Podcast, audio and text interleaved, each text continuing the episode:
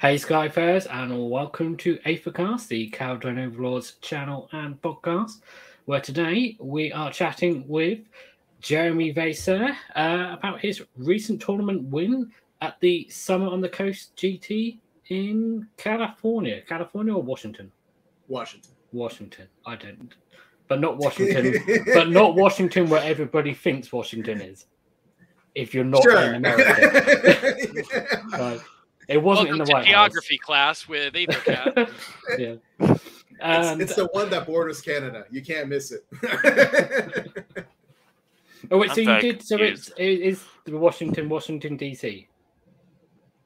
yeah, the state of Yeah. Washington is Washington Oh, D.C. is on the East Coast, where I Yeah. moved from about a year and a half ago, and Washington State is in the Pacific Northwest. Okay, so you flew for the tournament or drove or whatever because you're on the west. Yeah, Coast. yeah, yeah. It was. It's like a three-hour drive. Oh, okay. where we had You- This whole thing confused me because I thought you were on the East Coast because you went to an East Coast tournament. And then we got I do that massive- a lot. We have a big problem with time zones and sorting out shows. Uh, speaking of time Yeah, it's zones, great. from the bottom of the I'm world, back. we have Kron back. Welcome back, Kron. Yeah. Um, I'm back. Um, from your end end of the world, and um, yeah, back in back in Adelaide. Uh, with with the head with the headsets and the computers. So hope hopefully I'm I'm not trying to film this on some like tower of uh, with a telephone connected to a, a, a charger and hoping for the best. No, this'll we're back. This will work. I was wondering how you always managed to uh, prop up the the recording device, if it was your phone or some other small webcam with like I can imagine like a series of stacks of books and and props and and it being like this uh, tower of uh, uh, disaster waiting to happen. Oh, it's look, look, look looking like something out of like of like uh, Home Alone kind of, of device of, with just like whatever I've got, like be it like a, a box or a, uh, several like um like just uh, chocolates just stacked on top of each other. What like anything and everything that came to hand. But nah, So you Now- MacGyvered your way out of this. yeah, yeah. Well, I mean, as so, what basically what you're saying is you're not going to run out of battery halfway through the show. Hopefully not. Yeah, so Unless the entire always- power grid uh, runs out of battery, in which case we've got bigger problems, I think. Okay. Okay. And uh, just I just want just so everyone knows how awkward Kron's time zone is. It's not just a matter of hours; it's half an hour different because it's like the only place in the world that has a half hour difference. zone. Oh yeah, it's Adelaide. We're we're special. We got we we're not we're we're, th- we're the extra half an hour just different for, to the rest of Australia. We need to differentiate ourselves from the Victorians. You know. and last but not least, we have Mr. Matt Barker on the show again. Welcome back, Matt. Cheers, everybody. How's everybody doing? Thank you for having me on again, Lee.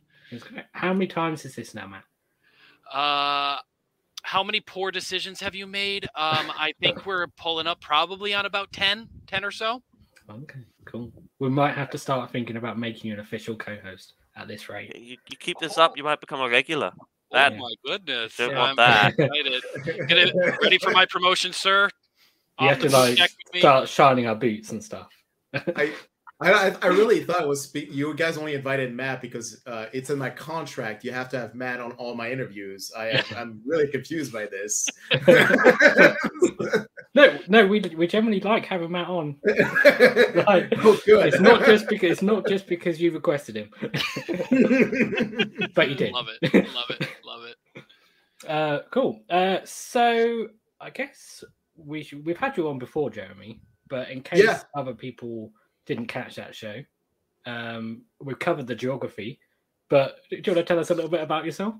Um, Yeah, uh, sure. Uh, if you don't know who I am or don't remember me, uh, which is, you know, I'm very happy about that because I think I want to be as forgotten as forgot as forgotten as possible. Uh, my name is Jeremy Visser. I was here on the show about a year ago or a year and a half ago when we did the the Old Town Throwdown first GT for 3.0, and we're doing this again for 3.1 or whatever you want to call it, uh, the new GHB.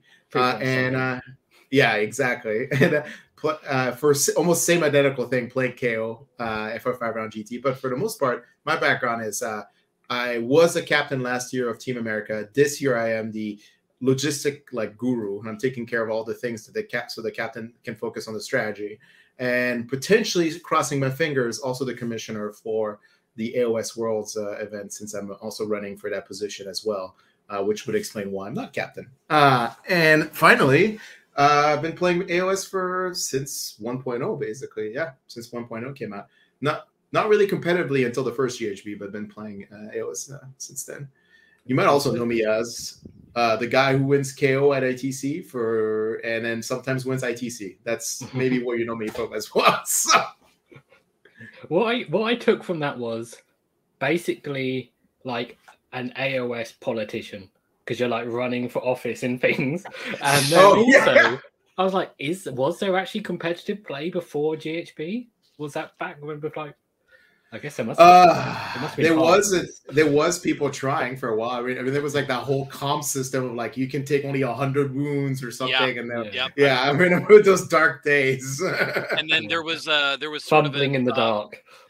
yeah, there was a system that was uh pop god i haven't been on this website in years but uh there's a system on Dakka Dakka that was called project points cost where they tried to come up with a point system based on Yeah. their subjective opinion on, on units and it was something but yeah then the people were using wounds it was a wild west oh yeah. It's crazy. There was a lot of competitive dancing and beard measuring going on there. Uh, it's a different world. Different world. I missed that. I missed that. and people complain about what we have now, how how we have moved on. wow good good that's a great great uh trip down memory lane Um, yeah, and you don't always play KO though, do you? How would you No, a- describe what you are you? Because I've heard people describe you as a dwarf player. Is that correct? Yeah, I love dwarves. It's my favorite faction. I won ITC with Fyreslayers two years ago. Played a sh- like a shit ton of Fyreslayers, uh, and then I swapped to KO the year after. But then COVID started. Uh, I just wanted to go through every dwarf faction uh, and like try to win ITC with like each of them. Uh, and so right now I'm trying to do it with KO, even though it's a proving a little bit more challenging than Fire Slayers. Well, vice ver- roles are reversed now, I guess. I think in a way, but yeah, that, I'm mostly a dwarf player. I'll play anything because that's kind of the role for being on Team America. But like, I prefer playing dwarves if I can get away with playing dwarves. So jeremy i'm gonna get you to play blood bowl and uh we can get you a dwarf team because they're awesome at Bl- blood bowl Blood Bowl is my least favorite Games Workshop game. I fucking hate that game so much. Oh my god. Roll one, the play is over. Why? it's a very it's a very punishing game yeah, it is. Uh, hello to Kelly in the chat. If there's anyone else uh, watching live and you're in the chat, say hi. Um, before we move on, is there actually any news related to dwarfs or KO? Because we don't care about the chaos stuff that's come out. Um, Because there's like new chaos models, but we don't care about them. Let's see. Sci-fi dwarves have gotten a few more updates. They got a little dune buggy. Oh yeah, the Doom, the thing. Yeah. Not Yeah, sure. like the moon buggy. Yeah. yeah, yeah.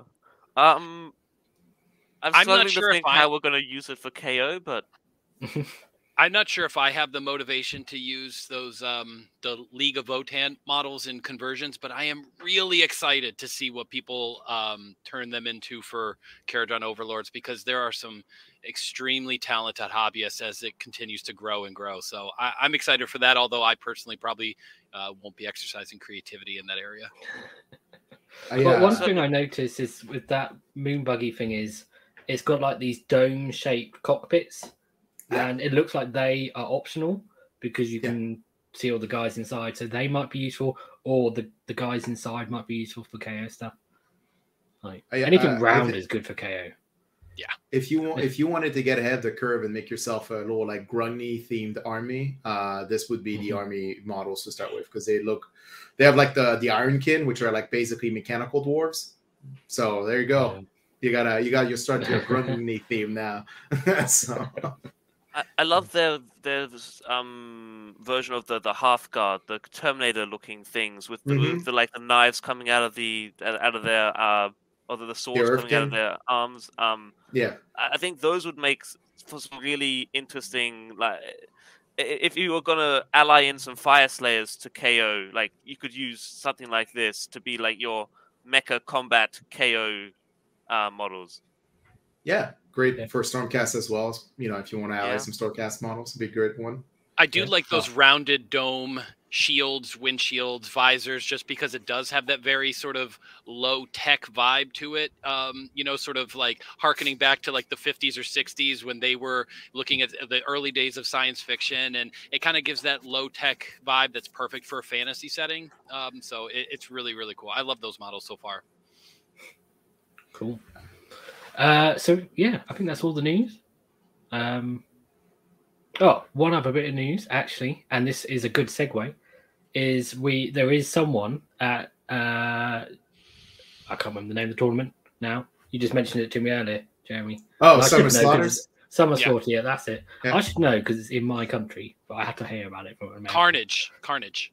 But- Carnage is in your country. Summer Slaughters in uh, Oh, Pennsylvania, Pennsylvania. America. Wait, well, hang on. Which is the one you were talking about earlier, where someone is basically using oh, this as your- Pennsylvania. Yeah, Pennsylvania. okay. Pencil. Yeah, Yeah. so that, well, there's someone basically using uh, the same list as you, and currently, did you say 2-0 or 2-1? Yeah, he was 2 when uh, I 2-0. think the round three is about to start. Uh, yeah, he was the, he brought the carbon copy of the list. There was a another player who brought like a same version of like a. uh, he just changed one endless spell in it, and uh, but he dropped that I think before the tournament game started. So Okay. it was going to be funny watching like a bunch of all of a sudden like by the way the East Coast in America has like zero KO players for the most part, Mhm. and all of a sudden there's like three in a GT. So like we're like what? Okay. so, Jeremy, who Yeah. is a player doing uh, at 2-0 currently as time of recording? Um, anybody we would know? Yeah. Uh, his name is Joe Shoemaker. I don't know who he Oh, is. okay. I, I, so- I've I've heard the name uh, when I was doing tournaments in the on the East Coast, and I've heard the name, and I, I think I even remember who he is. Just haven't really had a chance to interact with him too much. But Okay. good luck, Joe. Yeah, good luck to him. Hopefully, he'll win, and we'll have him on the show. there you go. and that, that we'll just end up saying, "Well, this list is the same as Jeremy's," It's fine. it won't take long to dissect the list. Um, There you go. Well, Um, I'm interested to see this uh, uh, multiple GT winning list now. Yeah, on the future. Okay, well, before we do though, I have prepped something else because this is Jeremy's this? old list from Yeah. Old Town Throwdown. Oh, okay, Yep. cool. So, and the reason I wanted to show it is because I've highlighted in pink the things that are different from his old list, which is basically the grand strategy, because that doesn't exist anymore. Yep. Um, uh, the oh, the the first thing you pick for the the first article. but yeah, yeah, that's it. Article.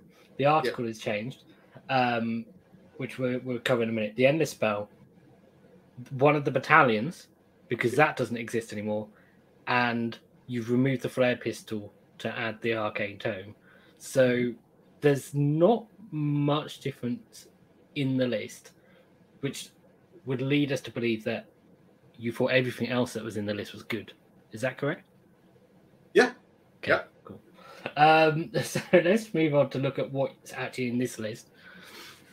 So it's custom Skyport. Um, your uh, grand strategy is take what's theirs, and the triumph, your triumph is inspired, and then your custom Skyport is the reroll ones for ships, extra gold, and the run, retreat, and char- shoot and charge, and basically just move anywhere and do anything you want. Um, for 1960 points, which is actually something I didn't highlight that is different because of all the points drops, it's gone down. Yep. Uh, because was it 2000 before 19? Yeah, 2000 before. So the Triumph you actually could possibly get now, which is cool. Um, and then, so you have an Aether-Khemist as your general with Collector and Spell in a Bottle, an Arcanaut Admiral with Arcane Tome, and a Navigator. Uh, three units of 10 Arcanauts with one of each special weapon, two gun haulers with drill cannons, two frigates with sky cannons, and an ironclad with a sky cannon and the battle ram. That's all in a battle regiment except for the frigates, because that'd be too many behemoths. Yep. So your three drops with the purple sun and the burning head. So, uh, oh, so yeah, not much change from what you had before. Nope. So it's kind of a, a tweak from how you were playing it, I would assume.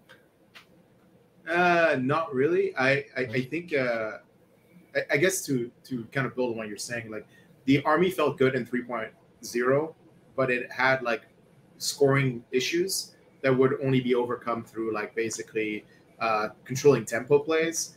In the new edition, you the the scoring is a lot more lenient, so you can actually play a little bit more defensive in the early game because the battle tactics are way more achievable for KO now.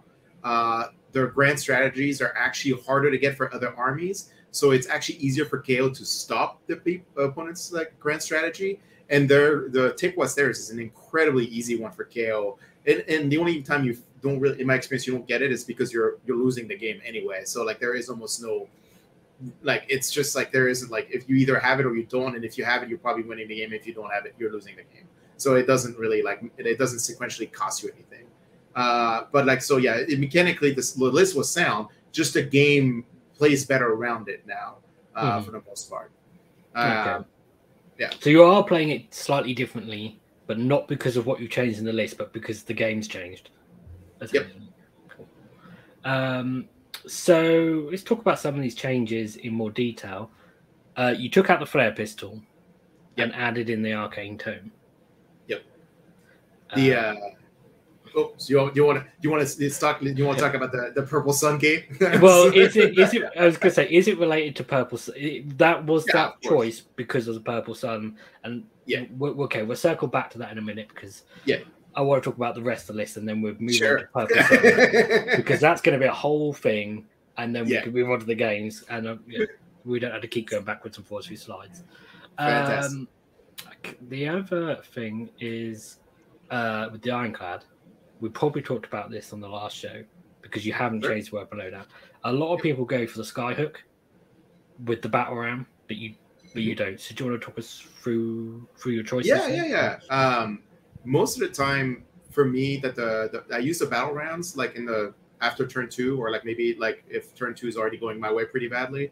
Like I don't set myself in char- for charge positions until like the later half of the game, and so I don't usually fly high to do it. I just basically keep pushing up the field the position I'm in, and it's just really to like finish off like it's it's to drop targets low enough where the ram can just finish them off on the charge because I need to get on points. I need to actually be on the objectives. Uh, so I don't really need the plus two to charge most of the time. Uh, I mean, with the navigator, you're always, al- al- al- you know, almost getting a reroll every, always getting a reroll anyway. So it does, as long as you don't use the storm. So it's like it doesn't really feel like I need it. Um, and for the most part, I'd rather have the cannon because you know it helps me deal with like units coming off reserve charging my boat because it's just better unleash hell anyway.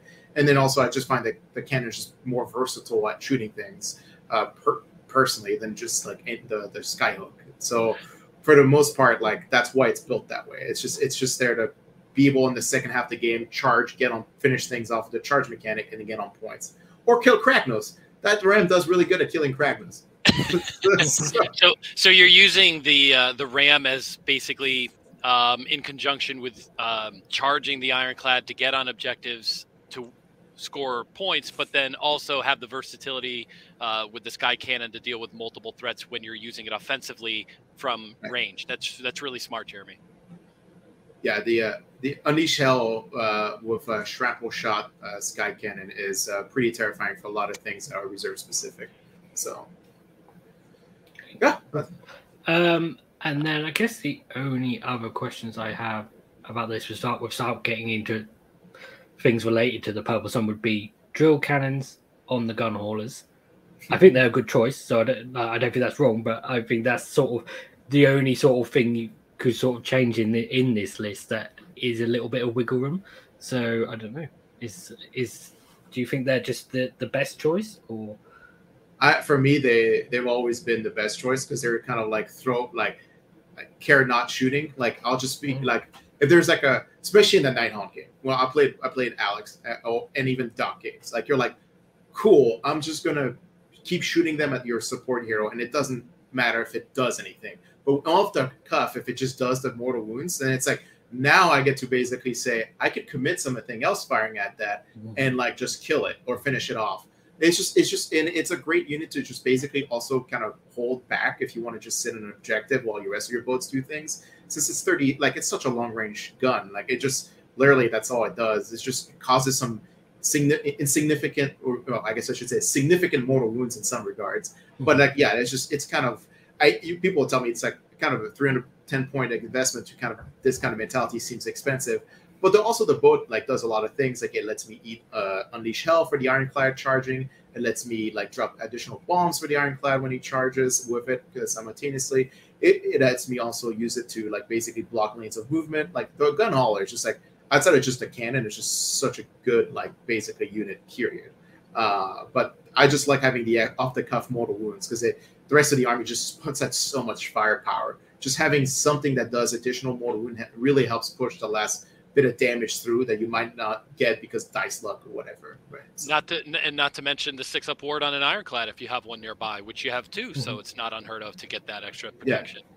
Yeah. yeah. Uh, cool. Uh, so let's cover the the elephant in the room then. So you had the purple sun. You also have the burning head, which mm-hmm. I'm assuming is just because you have an arcane tome. And if you didn't have the burning head, you'd be at like 1940 points. Yeah. 20, yeah. How many points is it now? The Burning Head 20, 20 points? 20. Yeah, it's yeah. like, I mean. Yeah. Well, so I guess I'll start with like an apology to the uh, KO community out there who who thinks that the Purple Sun can be summoned by the spell and bottle and and and, and uh, controlled by the uh, admiral. That was my interpretation of the rules uh, going to the event. Uh, I checked with the TO, I checked with multiple people, even like like all of Team America, and like nobody batted an eye. And then I go to the event, winning, and all of a sudden, like, wait a second, like that doesn't seem right. Uh, and uh, and for the most part, like I think every you know, I'm I'm still willing to like go with like if everybody basically tells me I'm playing something cheeky, then I'm probably just not gonna do it anymore. Mm-hmm. Um, it actually I think the only game where I got to summon the purple sun through the spell in the bottle was my game against Alex and and uh, Tom, which is my last two rounds, and it basically like didn't do shit. Like it, it didn't do anything all weekend except for one game, and it, it only did something because it blocked Kragnos from charging. That was it. And so for the most part, like you cannot control the purple sun with the Admiral and the Tome if you yeah. if you use a spell in the bottle. In in retrospect, after that tournament, I'm like I, I had to hard cast the sun like four times during the entire mm-hmm. the entire tournament. So it wasn't like I'm like the first thing I tweaked, I think, out of the list after the GT is I just dropped the spell in the bottle. Period. Mm. that was, that was, that was before I started even questioning the rules about it. You oh yeah, I was. No, I, I took the rune on the navigator immediately after that because I was like, I've lost so many models to people's purple mm. sun that weekend. I was just like, I just want to just turn that thing off for one turn for the love of God. Mm. and and not that this matters, but I like you said, Jeremy, the only time it really came into play was against Tom Guan and, and Alex. Alex being our teammate on the Corsairs and Tom being a really close friend of both of us. So I, I don't think that either of them uh, you know, thought that there was any any particular intentional thing going on, just a misinterpretation of the rules. So yeah. shout out to Tom Guan. Texas, I, I, I, he's a Texas master who lives yeah, in California. California. wow. But the uh, I, I, think the problem too is like in, in my neck of the woods. Uh, you know, I'm I'm also well known in my neck of the woods for playing. Mm-hmm. And the thing is, like, I would tell every one of my opponents before the game started, like, this is how I interpret the rule. And if you have any problems with it, I will just summon it through the arcane tome instead, and don't worry about it or mm-hmm. try to. And then literally like won't no everybody a thumbs up, but that could just be because it's me, and so people just assume that was right. But at the same time, like in retrospect, like I guess maybe that was too cheeky, effectively, to try mm. to pull off. Um, yeah. Well, the thing is, is I think most people, if they told me what their army did, they could just literally tell me anything, and as long as it wasn't like something really crazy, I'd just be like, yeah, sure, I believe you. because yeah. it's like yeah. unless you know every army, like backwards and forwards and know all the FAQs and stuff. Like, I guess you don't know, do you? You just take people at their word. And the trouble with this is the FAQ. We'll go into it in more detail in a minute. The FAQ is kind of counter to what the rules actually say. So it's like if you read the rule, you'd be like, yeah, okay, that makes sense what you just said. Um, but then it's like not unless you go and actually then check the FAQ, you realize, ah, it doesn't work like that. Um, but before we move on to that more detail, uh, so the burning head did you did you really use that much, or did it Oh yeah. So the, let me explain the burning head reasoning, Mm. and then uh, so um, one byproduct of telling all my opponents at this work is that they all killed the other chemist turn one because I was like, oh, I'm killing that guy turn one. Uh, but the reason why was like in case the other chemist summons the purple sun through the bottle, and the admiral can then summon the burning head, and then I make this burning head the wild, the non-controlled spell, but it's my turn, so I get to control it. It moves, does its damage, disappears, and then like that way, like I don't have to worry about it, like hitting back my my units. That was the entire reason why the burning head, right? It was in the list was I could use like two endless spells for one turn on my turn. That's it. That was Yeah. that was the logic. Uh, never never really worked out that way, but Mm. it was like that. You know what? What am I gonna do with like twenty? Like I'm sixty points down. I can't take anything in this uh, yeah. in this list for sixty points. So I've seen a lot of people use the burning head defensively because it only goes away after it does damage. So if it Yeah. doesn't actually do any damage, it just stays there. Yeah. And so I've seen people kind of float the burning head around something you don't necessarily want to be charged because they can't end on top of it. And so it's um, it's a pretty clever use for that. Okay, that's pretty clever. No, I didn't realize that. I thought it just went away at the end of the turn, but then maybe I was just assuming it would do some damage. But Right. no, if you don't do any damage from it, yeah, that's quite clever. It just You kind know, of it's a- hangs around until you want it to do damage, and then poof, it's Mhm. gone. Almost like free Yeah. chaff that Exactly. can't be shot off, A, t- a 20 point chaff unit that just can't be messed with. unless they just just dispel it. But it's actually hard to dispel. It's a cast value seven now, so it's you have to roll an eight. Yeah, yeah, I mean uh, that's not actually annoying. not actually and not annoying. it's not insignificant really rolling an eight, is it? So Yeah, it's actually annoying. Yeah, 33% chance, something like that, somewhere in there. yeah, okay. And it- don't tell me the odds, Matt. don't tell me the odds. Uh, so going forward, so you said you'd take out the purple sun. So did you? Would you take out the arcane tone going forwards? So like it, there's two. I have two school of thought. Either you keep the purple sun in the tome to just be like a completely mind game with your opponent, like ah shit, he's got the purple sun, and it and it's not like it's it's not like the trade off of the other change is that much better either. You just you, instead of taking if you keep the spell in the bottle, you just take the uh, one, the Lumineth realm spell, or the warp lightning vortex, Mhm. uh, the rune of petrification for the Lumineth one, and it basically like functions kind of like not obviously not as good, but it does like mortal wound output. But the purple sun just being on the table is like really like es- especially in arm against matchups where your opponent has like a Glottkin like model. You're like Mhm. it just makes them really rethink about how they just you know YOLO up the board. Uh, so if you don't know what that means, just like basically just run up at the board not with, with no care because you're like, Mhm. oh, there's always that chance the purple sun could be on the table the next hero phase, and it makes them really, really rethink about how moving. But for the most part, like the secret is it does nothing in the KO army. the extra rent is like not really that useful. so, That example seems oddly specific, Jeremy. well, it's Uh, funny. It was before you joined, Matt. But uh, Max is at a tournament, which is why he's not on the show today. Um, but he he, in joined. the chat, though. He's in the chat, and he joined just before the show just to say hi. And he said the same thing. He's using the purple sun, and it's done nothing. yeah, So Well, that bodes Yeah. well for me, who's taking 700 point Glottkin model to a 60 person GT next weekend. it will it will do something against you. Uh, Kron, you've had the purple sun do something against you, haven't you? Um. Oh, I've I've I've cast the purple sun a couple times. Killed a couple ironclads. Is what it's done. Yeah. Your own ironclad. Not my iron. Not not not not not, not their ironclads. My ironclads. Yeah. great. Great. It's been been fantastic. Oh, dear. Dear. Um, And I casted against some Nighthaunt player the other day, and they cast their purple sun. Suddenly, they control two of the things in their turn. Oh. I was like, Oh, oh, this no. this just got worse. It doesn't. It's no use against Nighthaunt because they can't have their saves modified anyway. yeah, it does nothing. It, it, I- it just I got a cool ghast with it, and then yeah, That's- that's pretty both good. them back on me. Oh dear. Um, okay, so and the other thing I want to ask about the Arcane Tome is, were you were you finding it useful for things like Mystic Shield and the Ironclad, or No, because like no, like it. So the problem is that usually like the things that could fight the ironclad and melee just have like a pretty good, decent like magical defenses.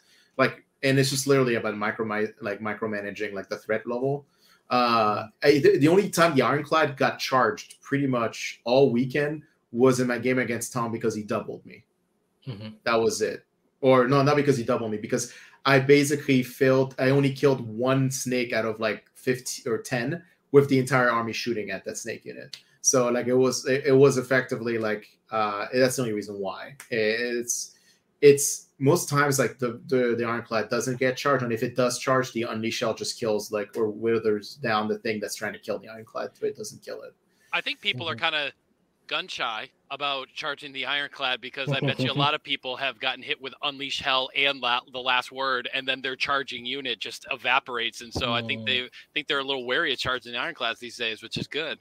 yeah, uh, with with the fact that the save stacking meta sort of drifted away a little bit, there's a little bit of it, but it's less of a thing. Mhm. Right. You know, before there was a thing that something could be so buffed up it would charge into an ironclad and you do like nothing to it. But Right. now it's like you things charge and it's like, oh well, yeah, I've actually done something.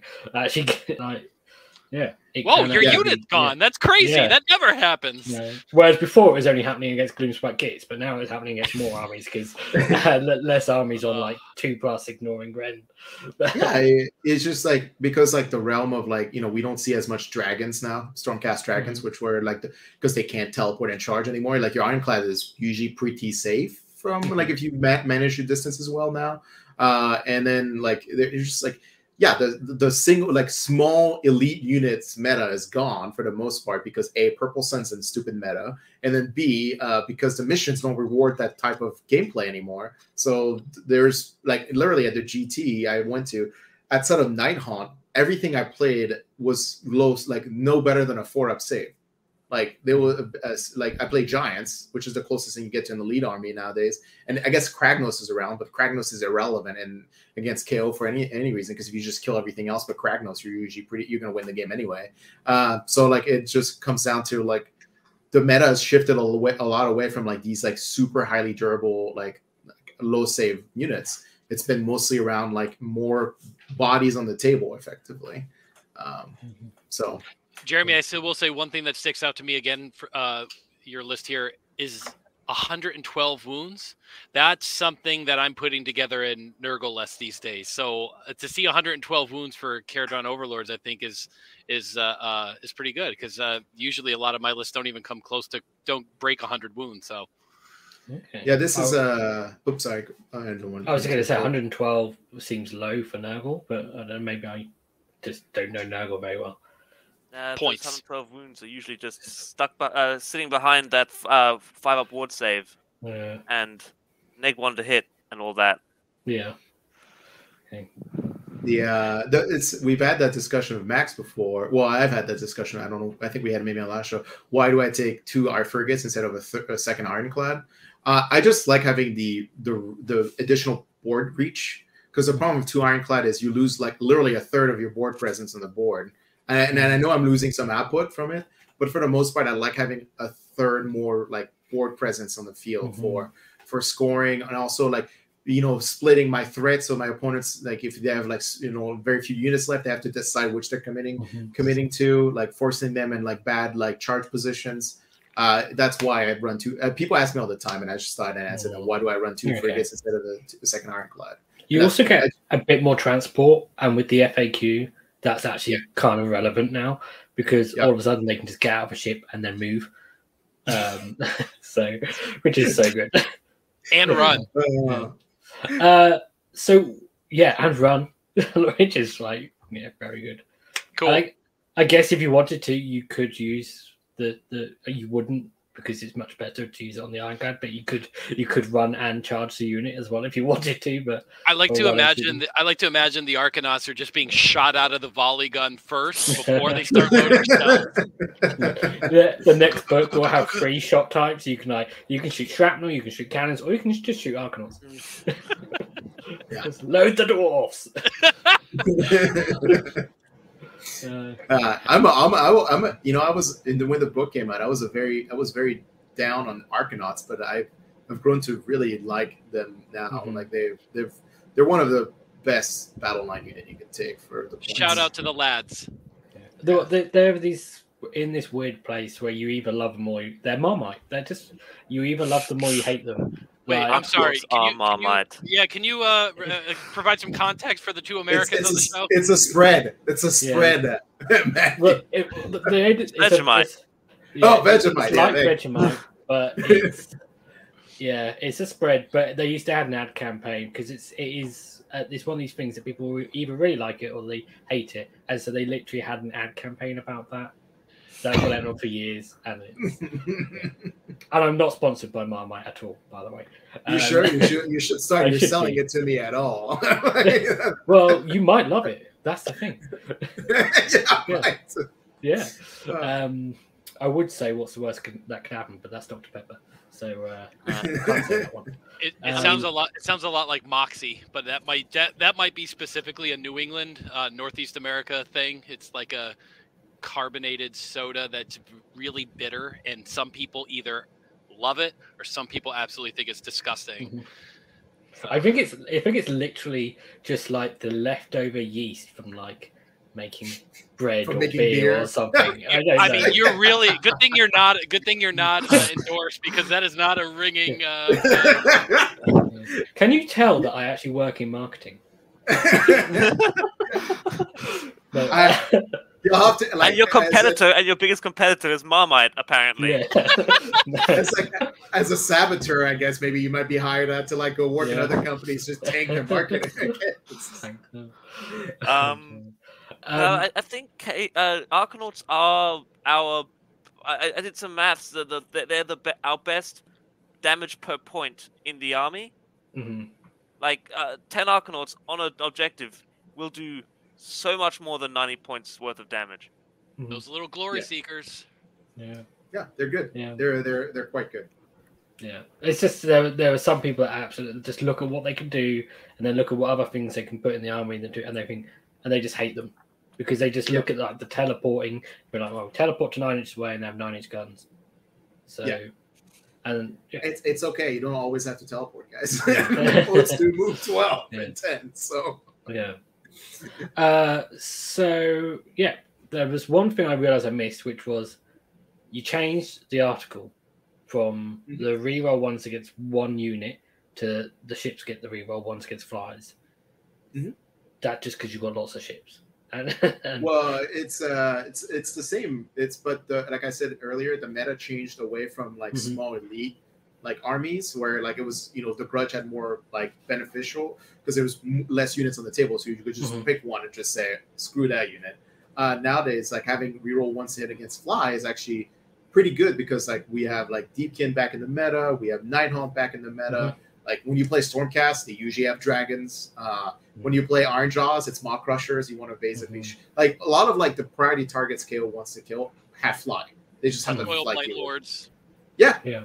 yeah. So like they, it, it- it's just it's just rerolling ones is like I mean considering how like rerolls period are going away, anything that gives you a reroll is pretty highly high, high value. So and and you mentioned that you're uh, you you you're playing in a way where you're putting your, ironclad somewhere where it shouldn't get charged. If something Mhm. is going to be able to get that, get it, get there and charge it, it's normally going to be something that can flies. So Yeah. you know, if you're taking those things out early, then you're normally taking away that the movement out of the people's lists as well. yeah. Plus you're you're uh, illuminating the community why it take re- run retreat and shoot and charge for the third article or the amendment, whatever it's called, uh, and that's because. Uh, The footnote. sometimes yeah the footnote thank Yeah. you uh it's because sometimes the ironclad gets so low he can't disengage or fly higher For, or if he could disengage it's against a, a unit of fly so that's the one that kind of like trick around it is just having Mhm. using that uh, footnote instead to just say Mhm. i ignore that right now and not, and not Mhm. have to deal with it Yeah. bye matthew We discussed that. uh, but he'll be back like hopefully. Um, He's just a spinning circle. Um, so yeah, and it's also a cool trick having that battle ram with that because you Yeah. can suddenly. It's got a much longer threat range then, especially if you combine it with like auto run six and the, all of a sudden, you're like, well, I can move my ironclad sixteen inches even though it's already in combat and then charge you and then do mortal wounds, and when so they think their objective's safe, and this no, it's not. oh yeah or like the navigator popping his gold for an extra d6 inch movement you're like yeah. all right, that ironclad all of a sudden is really like Tokyo, uh, you know, Tokyo drifting its way to victory there. So Yeah. like it's uh, it's pretty speedy. Cool. Uh, so before we get uh, or dive down into words about purple suns and then dispels, just quickly because you said you probably wouldn't have the arcane tome in future. Would you go back? No, to no. Flare, flare I would drop the spell. Drop the spell in the bottle. I would. I would keep the arcane tome. You Drop the keep spell. arcane tome. Yeah. So what would you mostly be using arcane tome for then? Because you said you didn't Oh, really ju- use it for mystic shield and Yeah, so I would I would keep it around. Like unbinds are still like, hey, people still use purple sun on the table, so it's nice having an unbind uh, that doesn't Yeah. require you uh, with willpower. Uh, and also because like I'm still probably gonna keep the purple sun or like uh, in the list just as a like I said like it just really fucks with people's ability to uh, to like like position Glottkins on the table. Mhm. Like it just makes them really think about like positioning, even though it's pretty unlikely you're gonna cast it. But just just that off chance that you do, they're like, ah shit. Uh, and then the other other option is take running a Horrorghast. I'm a big fan of Horrorghast, and I think the Horrorghast is like the way to like stop like units like uh like the snakes rallying on a, like any army that gives rally on a four up, having the ability to just stop inspiring presence and just basically auto guaranteeing that they just die from battle shock, just Yeah. really counters that like that mechanic out uh, as well. So. I, I would keep the arcane too, but drop the spell in the bottle and just live in the world where I have to hard cast these spells, basically. okay. People don't what- realize how big that aura is for the Horrorghast. Like it's got an effective range on casting of 32 inches. It's crazy. Yeah. That's, pretty- that's Yeah. pretty big. Um, so, but then you'd still have, assuming you still had collector as your, you Yeah. could potentially still have an extra artifact. So, I mean, would you put flare pistol in again or something else? Or I would take the rune, the Ether Void rune on the Navigator. The, Uh, uh, yeah. the auto unbind yeah, dispel. okay. The, Yeah, the what's void your- stone orb. Uh, yeah. Yeah, Void Stone. Yeah. Yeah, yeah, Yeah. Thank you. Okay. Um, speaking Yeah. on that, I, I do have one question. Uh, as I, I know there's been a bit of a discussion back and forth in the past, um, with having collector and um, and spell in a bottle on the same person. Uh, 'cause I know there's been discussions about um, you need uh, with the way that it, it's um, uh, uh, sequencing works in list building. Do you uh, do I know what you're asking two. I, chemists? Yeah, I was just waiting for you to get the words Yeah. out. Yeah, Uh, yeah, yeah. do you need two chemists to uh, to get spell collected uh, to give the the artifact first, and then a second chemist to take the spell in the bottle? Not in a custom Skyport, but you do in Zilfin, essentially. Um, or you could still do it in Zilfin if you had like Command Entourage or something. Because it does basically it's if you give the chemist an artifact, then you can then have another artifact. And Yeah, the problem the in chemist will Zilfin come is your first artifact has to be the staff. Um, but in a custom Skyport, you have Right. free choice on your first artifact. So your first artifact can just be spelled in the bottom. Yeah. So that's- Yeah, yeah, that's that. because it doesn't force you to take an artifact first, unlike. Yeah. Yeah, that's right. That's Okay, right. yeah, No, it's just yeah. I mean, custom Skyport's all about giving you extra options, so that's, that's it. Yeah. Um, I was going to segue to a question from the chat uh, before we um, before we moved on, but it, oh oh he's back, which is good because the question from the chat was a question for Matt. Uh, so, question for you, Matt: Why are orcs the best army? Which must have been related to something you said earlier. It was from ages ago, but it You're muted, buddy. You're muted. He's not muted. He's just his mic's not working. You might have muted hard sign. Oh, yeah, we can't hear you, Matt. Sorry about that. Um, yeah, sorry about that. No, um, uh, uh, why are orcs the best army? Because they make great targets for our cannons. okay. cool. Uh, right. So, uh, I'm not sure if that's uh, the, the, the answer they were hoping for, but I hope because that was they, they literally asked that like half an hour ago, and so that, I hope that I That, hope that came courtesy of my build-up friend. was- That that uh, question came courtesy of my friend Ben Dawes, who's uh, Age of Sigmar curious. I would Oh, say. okay.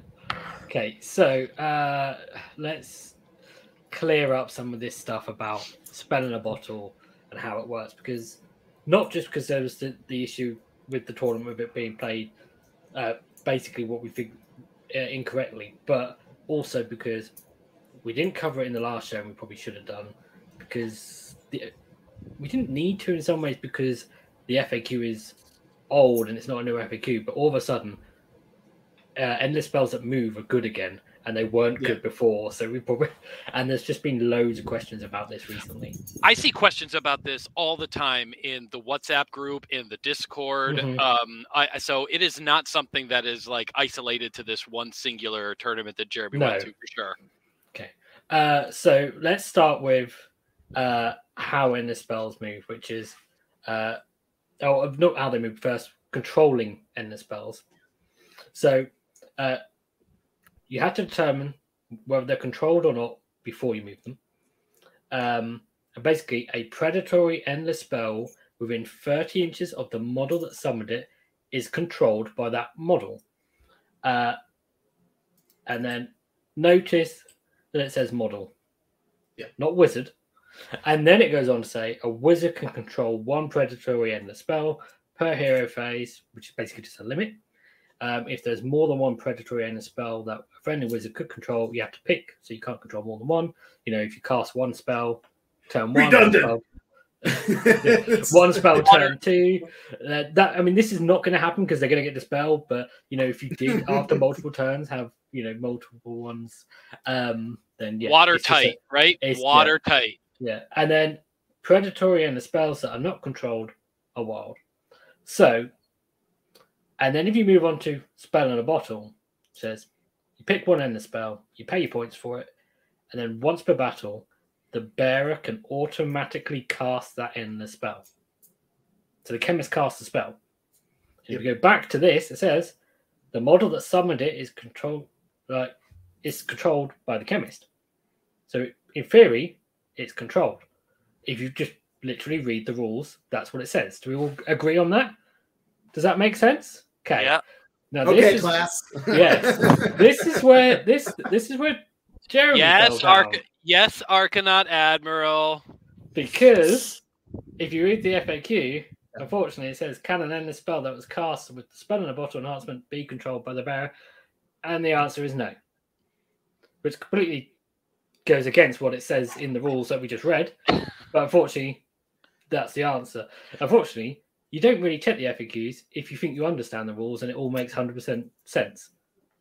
Because why would you? You only check the FAQs if, like, well, that doesn't, like, how do, how do we sort this out? Doesn't make sense. Um, Whichever ship's captain asked this question of the fact team must walk the plank. well, there's a reason why it was asked, but it shouldn't have been asked this way, or although Should have we been answered know- this way. shouldn't be answered this way. But unfortunately, right. we do know that when they do FAQs, they actually reword the question sometimes to how they want them to be rather than just what people have asked. They don't just pick one from a hat and go, okay, well, Right. we're like, we've had lots of questions about this. We're going to use this one. We just word it however we want. And then this will solve, in theory, the questions that people have. Uh, okay, so let's move on to movement because now we know the chemist doesn't control it. Um, and then moving endless spells, I split it up into three things because it's basically three phases. So after you control them, the player whose turn is taking place moves all the predatory endless spells controlled by friendly wizards. Yeah. Which is a problem because if you hadn't read the FAQ, you'd be like, oh, well, it's controlled by the chemist, but he's not a wizard. So he could, if he didn't read the, he could control the endless spell, but he can't move. Yeah. So it was just stationary. Yeah, which is why we had to have an FAQ to answer what the hell's going on here because like it's controlled, but can we move it? And then Jeremy's interpretation was, well, as long as I have another wizard by nearby, uh, it's controlled by Yeah. me, and then I'm going to move it using my my admiral who's a wizard. Um, Yeah. Fortunately, you can't do that because it's not controlled by the FAQ. But for Yeah. the movement purposes, what how it actually works then is it's not controlled. We can't move it during this stage. Okay. Yeah. But your opponent can't move it during that stage. They can move a spell they can control during this stage if it's their turn. But if it's our turn, then they don't. Okay. Then you move on to the second phase, which basically the opponent does it does it, you know, whoever's turn is not taking place Right. moves any controlled ones. Mm-hmm. And then after that, you move wild endless spells. You alternate, you basically take turns, starting with the player whose turn is taking place. Yep. Which basically means the long and the short of it is, if it's our turn, we can move the purple sun. If it's Yeah. not our turn, your opponent can move it, and that's it, really. The Pretty um, much. Yeah. The only thing I would add uh, for because I think people get confused too from other reasons about it is Mhm. any endless spell that's paid by a player is owned by that player, not controlled, owned. It does not matter if it's wild or whatever. It's always owned by that player. Or in case like there's like questions of ownership, like because a lot of people think wild endless spells makes it unowned. There's also situations with like the way this mechanic works. So like if you have a wizard that summons two endless spells over two turns and he takes control of the second one, can he take control of the first one in the next turn? And like Mhm. that's like there's like that's a few examples of like, well, I think the rule says yes, but it's actually not clear. Uh, Mhm. There's a bunch of mechanics of this whole thing that just go bad. Mm. And Yeah. what once again, like the way the way that the the thing I got screwed up was on the second sentence of your previous panel, which is that a wizard can control and then a spell. And I was just like, it doesn't specify the guy who summoned it. It just says a wizard. So Mhm. my assumption was that like since a wi- that sentence is redundant with the next sentence, I was Mhm. like, did they just write that sentence to clarify that's any wizard? because it like it's completely useless to have this in the rule paragraph uh and that's what you know that's basically the discussion i have with every one of my Mhm. opponents and they were like yeah that's i mean the problem is no one played endless spells for like almost Yeah, all a 3.0, whole year. yeah they were like they were so they were so bad that they were like nobody Hmm. bothered like reading up on No. i mean to be honest I don't think Games Workshop also reread their endless spell rules because they decided to make endless spells worth it, but I haven't actually quite fully reread their rule pa- their rules for Mm. endless spells now, and they're probably going to have to do some cleaning up because, like I said, like the formerly, what happens if you have a wizard that has summoned two spells in a game and wants to swap control? Can he Mhm. do it? Rules kind of say yes, but they don't actually Yeah, because it says explicitly per say yes. phase, so it's like Yeah. assuming in theory you can. Um, there is something I'd like to point out about this as well. The way the sequencing works is if it's your opponent's turn and they've cast an endless spell, Yeah. and then you've also cast en- purple sun in, in your turn, they will move both endless spells. Because they will Well, they will move and in fact even if there's three because they will move the ones they control and then they're it's The ones as you know, well. but then Yep. you move on to moving the wild ones. It's only the wild ones you alternate and there's probably never going to be it's going to be rare there's going to be a wild one on the on the board other than the one we cast unless you've gone around shooting their wizards maybe and Yeah. leaving the spells there so yeah be prepared for the fact that you know they might be moving multiple in the spells towards you it's like this strange layer cake of rules that sort of overlap each other but then also kind of don't and like it's it's kind it's almost like a whole team of people wrote this sequence of Mhm. events independently of each other and then just kind of married them together it's a little confusing but like jeremy said it wasn't a problem because endless spells were overpointed by probably 50 or 60 percent in some cases and now So- that they've just dropped them wholesale everybody's taking them Mhm. again so Yeah. There is like two endless spells being used. It's like the odd player playing KO might have been taking Warp Lightning Vortex, which doesn't move. And then Right. there was then there Right, yeah. was um uh the what you call it, the thing that the life thingy. life Oh, I Um, life swarm, rolled that's it. everyone's yeah. taking cogs and portals, which Mhm. also Hey. don't move. There Mhm. was one weird dude playing Realm Scourge Rupture on TTS exclusively, but that's Yeah. that, that movement rules are very very much Mhm. dictated where it can move, and so it was Yeah. Well, the other thing as well with uh, the life swarm was people weren't really moving it because they're like, I'm going to dispel it and then recast it because it's better if I do it that way. So, uh, not anymore, uh, but uh, that's what they were doing. So, like, even the one endless spell that moved that people were using, they weren't moving it. Yeah, yeah. They, I I mean I use I, I use the Horrorghast a lot during 3.0 when I was Mhm. my my Soulblight list, but like even then, like you most of the times you only see one endless spell per player. This Mhm. this entire rules interaction is really confusing only when you have more than one endless spells per player, and it just Yeah. becomes like. I like I said, like it's just, they just need to relook that rule Yeah. and then just like tighten it up and, or streamline it basically. No, it only and it only really matters when you have wild ones as well, which Yeah. is again, it's like so you've got this. First, of all, it's rare to even have multiple endless spells, and then even rarer that they're going to be wild. So, Okay. I think, I think that's uh, enough there's the rise of Hallowheart coming, so people are, they, we're going to have people running two or three endless spells. Okay. Oh yeah. Cool. Uh, right. So we covered that enough. I think. Hopefully, yeah, people won't be confused, or at least I can point them to a video rather than explaining it. it's like, Just make just Timestamp. that entire section. Just clip it and just send it Yeah. that. exactly. Timestamp, what, 53 minutes? yeah, yeah, cool. Uh, let's move on to some games then. Uh, Cool. So, first game was against Daughters of Khaine. Mhm. Uh, before we look at the list, uh, how do you feel about playing Daughters of Khaine generally? Uh, if it's a Morathi list without a cauldron, very good. If it has Mhm. a cauldron, can get like oil and not Morathi, can get a little spicy. But like to be Mhm. honest, like Kale do very, does very well against DoK. Like you, as long as you can maintain like not getting double turn, like going Okay. bottom of the turn consistently, you're just yeah, you're just shit on him. Generally, Cool. when I'm paired up against Daughters of Khaine, I, I run into that uh, Austin Powers situation where, right, my plan, soil myself, then come up with a new plan. Any thoughts?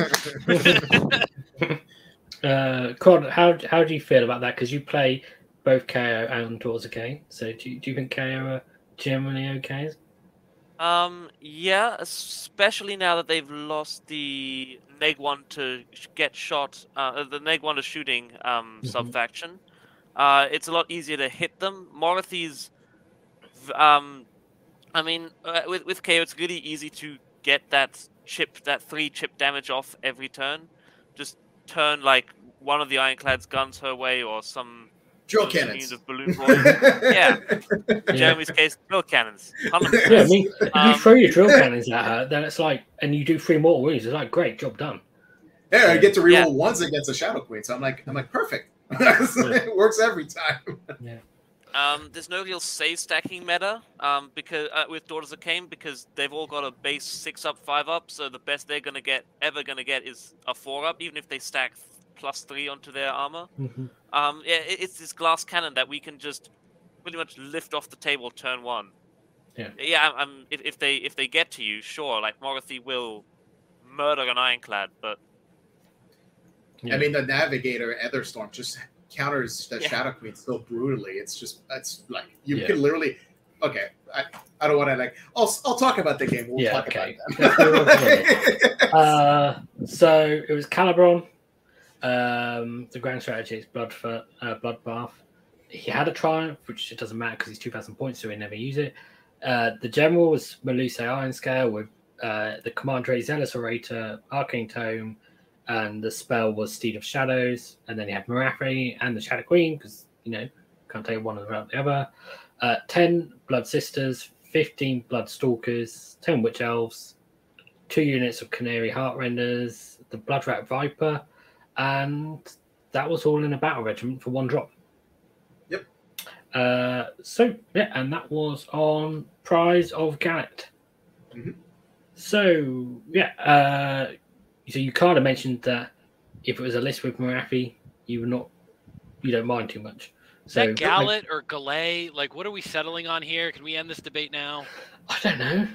I think it's it's French. I think it's technically supposed to be as said Gallet. like French. So Galay. Gallet. Wait, I'm sorry. I'd Ga- say Gallet. Gallet. Yeah, le- So Gallet. let me go get my baguette. if With you a- want it. with an Will accent. that helps you learn? Galay with an accent. Yeah, like Gallet. like when you Yes. when like when you wear a gilet rather than a gilet. Okay. Jeremy, all I have is the plucky comic relief. Okay, so don't take that away okay. Uh, so uh, this is a an interesting battle plan actually because it's you can only score. Um, this uh, we just gone through a whole rabbit hole of poorly written rules, but I recently realised that this one is actually quite poorly written as well. Um, but uh, you can only score objectives that have been activated. Although you don't Mhm. score objectives, you score based on how many you control, and you still control them. So, whatever. we know how it's meant to work. So, and then we saw the list. So, I mean, how did how did the game go down? Were you feeling good about it? And then, Yeah, so one of the things that I, I, I wish I had uh, better photos of is that also like the pre-terrain deployments. So like on the corner, the last square in each deployment zone, there was a pretty large, sizable defensible terrain piece. Mhm. Uh, in fact, it was like it so what ended up happening is my opponent deployed his uh, 15 bow snakes in like kind of the center of his deployment zone, and he made me uh, go first because he wanted to control where the uh, activated objective was going to be. Uh, and I kind of noticed that like the way he deployed with the Shadow Queen uh, was if I basically able to hit the Aetherstorm on her, uh, she wasn't going to be able to charge the Ironclad. If, Mhm. When I basically fly high behind that defensible in that corner deployment and still got to basically bring my full guns to bear onto the bow snakes. So what I ended up doing is uh, since I couldn't like really like score any objectives without you know basically fighting the Shadow Queen, I just said Mhm. screw it. I'm not going to take any of the objectives turn one, and I'm just going to basically pop the Ironclad one corner, the a frigate the other corner, basically kind of flank both the bow snakes, uh, and then just play my edges with the rest of the army to just basically put pressure down the center. First, first turn of the game between the frigates, long shots, and the Ironclad, I took the 15 bow snakes down to one model. One model survived, Mhm. uh, and which was kind of you know annoying because you know it's DoK with four up rally. And I'm like, Uh, man, really wish I had that Horrorghast today. Uh, and obviously didn't uh, didn't cast uh, uh, Purple Sun since I'm not, I'm not Zilfin. I can't like hero face move and cast it, so I just like Mhm. was I didn't even bother. Uh, but then the the other frigate that was kind of out of range of the bow snakes basically wiped his like ten men unit of sisters, uh, and then. Uh, the rest of the army just kind of like did three mortal wounds or three damage to Morathi, just started the clock on her turn one. So then he made this really weird decision that I just didn't think of, like I just didn't understand. He he brought his 10 snake ladies that he was planning on scoring his objective in the corner that he activated, or the one off the center, into charging the ironclad. And I was like, I he was only gonna get like three snake ladies in because the way the defensible terrain blocked the Mhm. ability for him to pile in. Like so at best he would get like 10 mortal wounds through and three like because of her mechanic and then three uh three snake ladies like basically fighting. Uh and he ended up uh I, he ended up losing like like six snakes to the uh, unleash hell from the from the uh, ironclad plus the bombs. So like it did like nothing. And then Morathi was kind of like stuck in the center of the board, like, all right, well, what am I gonna do now? So next turn priority rolls around, I win the priority, so I choose to go second because he had zero threat to the to the ironclad. I mean, he managed to rally up the uh, the first turn. He rallied like half his bow snake unit, killed the other chemist. Next turn, when I gave him, he basically plinked some wounds on the ironclad, but the ironclad didn't need to sky high anymore. He just kept flying by and just shooting down the rest of his army, and I kept getting Aetherstorm off on Morathi, and she just every turn that the Aetherstorm came, came off, I was like, I don't have to worry about her at all. She's just so out of range of anything uh, to do anything. And then basically by the top three, he had like only Morathi left on the table. Uh, and that was like how the like I didn't really score primary points for the first two turns, but you know the new battle tactics are very easy for KO. Scored like all of my battle tactics, and then like the game was over after that, right? So like Yeah. I had max points effectively. Okay. Uh, this particular mission as well is quite forgiving for KO if you don't want to go for the primary because, like, turn one or like round one, you can only score one point for the objectives anyway. Yep. Um, and then round two, you can only score two. Um, so it's not like they're getting three points, three points, while you're only getting two from your battle tactics. Well, Like, sorry, let me clarify. Round one, you can score two points if you if you're first. Oh, and you yes, the yes, sorry, that's activated. It's one and more, so you can score two points. But yeah, sorry, yeah, Yeah. Well, Um, it, and it's great because it's not like uh, you know you maybe uh, split your forces one side or the other, and oh maybe I can't reach that objective with KO. That's not a problem. Depend whatever uh, they decide to activate, it's not going to be a problem getting there for sure. Yeah. Um, but yeah, the, the, their ability to get ahead on points in the first two turns in this mission is much worse than Yeah. in other missions. So Yep. I think effectively it really only makes one difference with one point. But then if you're also maybe denying battle tactics by Yeah. you know, keeping out of range of them, you know, not giving them Galletian veterans and stuff. Like, Yeah. Going for just battle tactics in the first couple of turns and killing stuff, obviously, Yeah. um, is is a good sort of tactic in this mission. Lee, maybe you explained this already, but what is that uh, objectives value fifty-two percent? Um, what does that? What does that signify? Uh, well, if you scored maximum, the maximum amount of points you could get from objectives is still only fifty-two percent of the maximum score you could get in the game. because you could get X. Right. You could, uh, the amount of points you get from objectives is 52% of the amount of points you get from objectives and battle tactics and grand strategies. Unless See, you're a I, dog. I knew that. I just wanted to make sure everybody else was Okay. aware. Okay. Okay. Good job, it- Matt. Yeah. Way to go. But it's it's less than 52% because you're never going to get three points every Right. turn, are Right. you? Right. Realistically. So it's, you know, it's, and then when you, it's only really valuable information if you compare it to other battle plans when you start seeing, oh, this one's 58%. And then oh, Yeah. what the, knowing what the average is. But uh, Thank you for explaining that to everybody else, especially in the chat who, who Mhm. wasn't aware. okay. Appreciate and it. uh, and uh, for every DoK player, this doesn't apply to you because you get three battle tactics, you score bonus points. So, uh, so- yeah.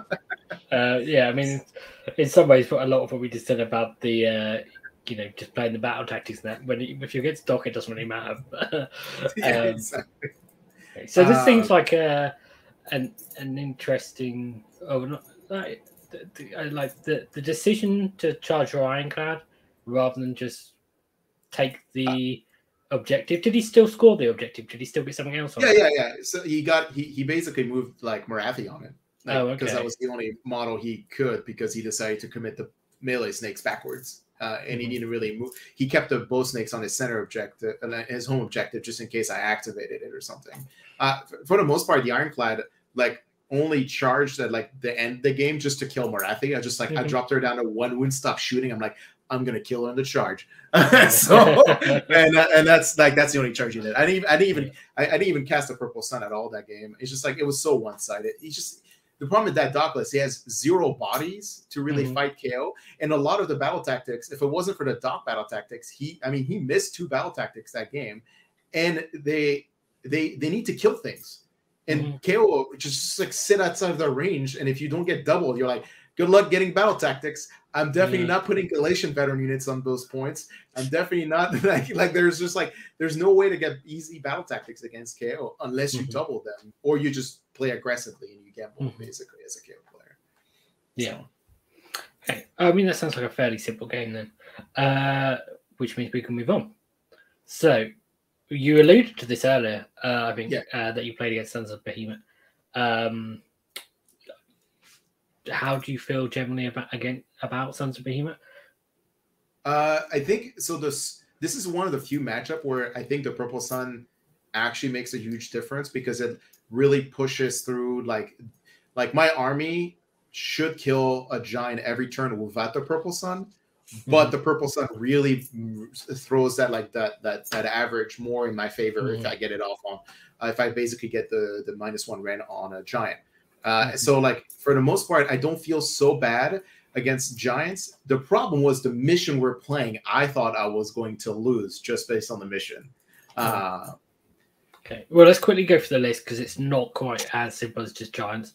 Uh, So, two uh, gate breakers, and then a, a man crusher, and then also Kragnos. Yep. Um, and so we had one uh, bosses of the stomp. um, to get an extra uh, artifact. Um, so four drops, 1940. So he would have got the triumph. Um, Mm-hmm. And one of those mega guys had amulet of destiny, so had a five up ward, uh, which six, six up now. They Oh, got rid of the five Oh, up. six up, Yes. which is good because trust me, when they used to have the five up, that was a lot of work. Well, that's why you have an admiral now. You're like, yes, fuck that five up. Yeah. yeah, Shout, shout out to the pilot of the list, Robbie Steinberg, fellow Corsair, Mhm. friend of the show. yeah. Cool. Uh, shout out to him. Uh, and then I, I, to be honest, I don't know what Enchanted Portcullis does. It's the same thing. It's a six up ward. Oh, okay. Yeah. Cool.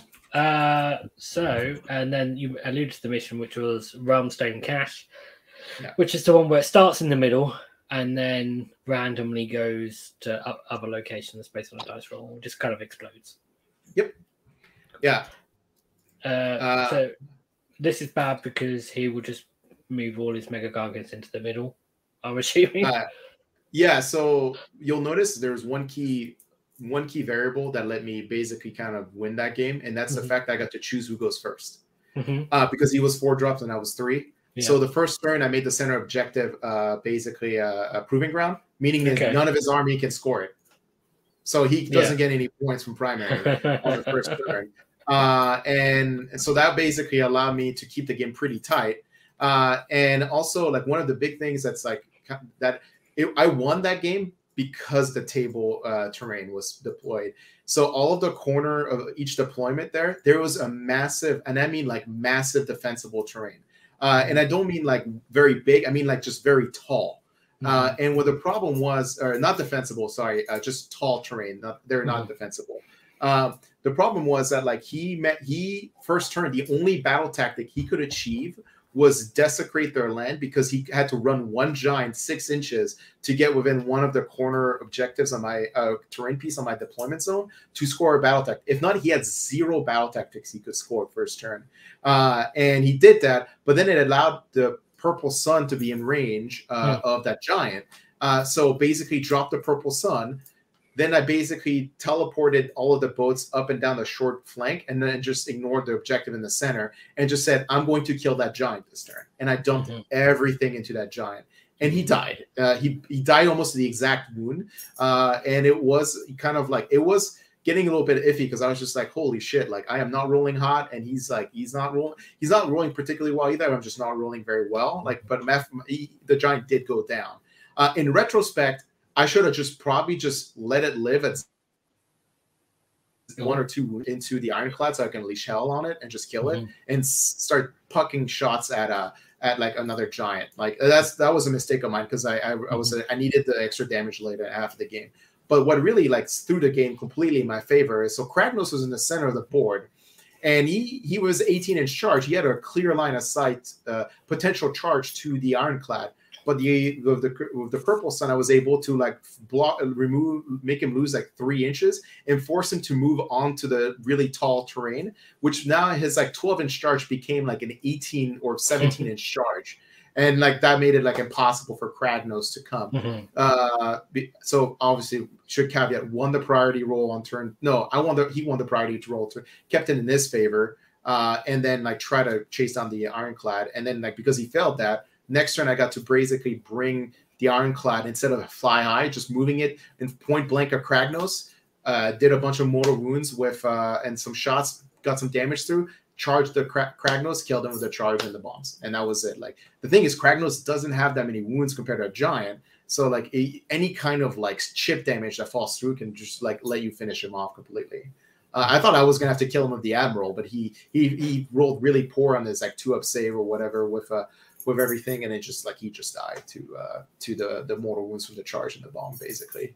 Um, which was funny actually, like that because that charge was so big because I made like a 10 inch charge. I got to actually swing my boat into his man crusher, so the admiral killed the man crusher giant that was on the center objective, uh, and that actually barely enabled him to get his other gatebreaker into the ironclad on the next turn. Uh, by like he basically rolled like a 12 inch charge against um, a little uh, gun haulers managed to pilot around and get within like three inch reach of the ironclad with uh, his club, and that killed the ironclad that turn. I was like, oh man, we played a game of like literally millimeter here, and like he, so he, he tried to kept it pretty tight, but I was like, I did not see that range coming. I was like, that thing is so far away, it's never gonna get to the ironclad. Boy, Yeah. was I wrong. it's like, So this is this is two gods you've killed with the ironclad with the battle ram now in two Yeah. games. yeah, you'll see a pattern here. I do that a lot. Wow. lot. Well, I mean, mortal wounds are good at killing things, so. Uh, the So, off. Just, just rename it to Godslayer or something. yeah. Note, note to self: If you ever play Jeremy, and if I ever play Jeremy in a tournament, just concede before the game begins. well, that's not that's not fair for the rest of the tournament. Don't do that. I'm just kidding. I'm, I'm just kidding. Just a joke. No, I, I think the interesting thing about when you're playing as Sons of Behemat is, is it's not uh, like a foregone conclusion that you can kill a Mega Gargant a turn. It's like Right. you should be able to, Yeah. but you know, a little bit of unlucky rolling. Like you don't have to go really unlucky, like just a little bit unlucky, and then you if you don't kill kill the one you're trying to kill, and then yeah, it can start being problematic. This is a dice Yeah. game after all. Yeah. Yeah, and, like- and there's so many wounds there that you you need to be pretty consistent with your rolling. Um, Yeah, To get them. yeah, I did. And you, Uh, well, you know, the big thing too is I turned off the ward save, the six up ward save with the Admiral. Yeah. So like if he had that ward save, that thing would have survived like 100 percent And like that's Yeah. like the combination of Sud plus turning up the ward save was exactly enough to kill it. But like I said in retrospect, I should have let it live at like one or two wounds and let it like heroic recovery and then just charge the ironclad and die on the unleash hell. Is Yeah. what I should have done. So Um, when when you cast Purple Sun, did you cast it with the spend the bottle in this game or with the? yeah, that was that was the that was the only game where I got to actually use the spell in the bottle and control it with an admiral.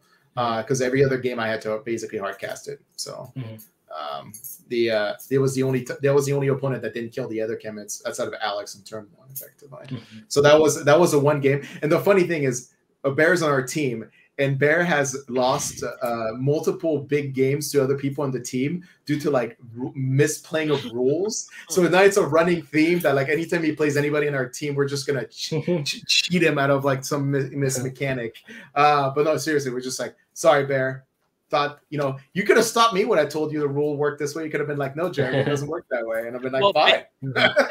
Well, Bear is like the newest guy on one of the newest members of our team, so I'm no longer the the the baby of the team. So we have to give him a little bit of hazing, which includes cheating him out. Apparently, Jesus. Um, but um, obviously it was it was significant. The Purple Sun were killing that first Mega Gargant. What like yeah, after? I can't remember what you said about the roll off. Did you say he won the roll off? he won the roll off, kept it in his favor because he didn't want me to retreat from Kragnos with the boat. Okay, so then Uh, you so moved he- to the Purple but the under the. yeah, he- no, the purple, yeah, the purple sun moved as a uh, moved as a movement blocker. Uh, but the big the big thing was that like those terrain pieces were so tall, and Kragnos can't ignore the terrain pieces like the Mhm. giants can, and it, that literally like yeah, I won because of those per- terrain. It, it was impossible for not impossible. It was super unlikely for him to make charges with how the terrain pieces were built. Good Uh, so- players use terrain to their advantage. Yeah. That's all I'm gonna say. Yep. So I mean, the most important thing really with that was the positioning of the purple sun. Not the. It's not like it then rolled a one and killed Kraken. Oh, no. Sorry. no, Um, No, I I actually didn't kill any single model the entire GT with purples. That's not true. I killed one harpy on round four. One harpy killed one harpy on round four. because the, the thing is, the minus one to save, if you with a shooting list, it's really good in your turn. It doesn't actually do much in your opponent's turn anyway.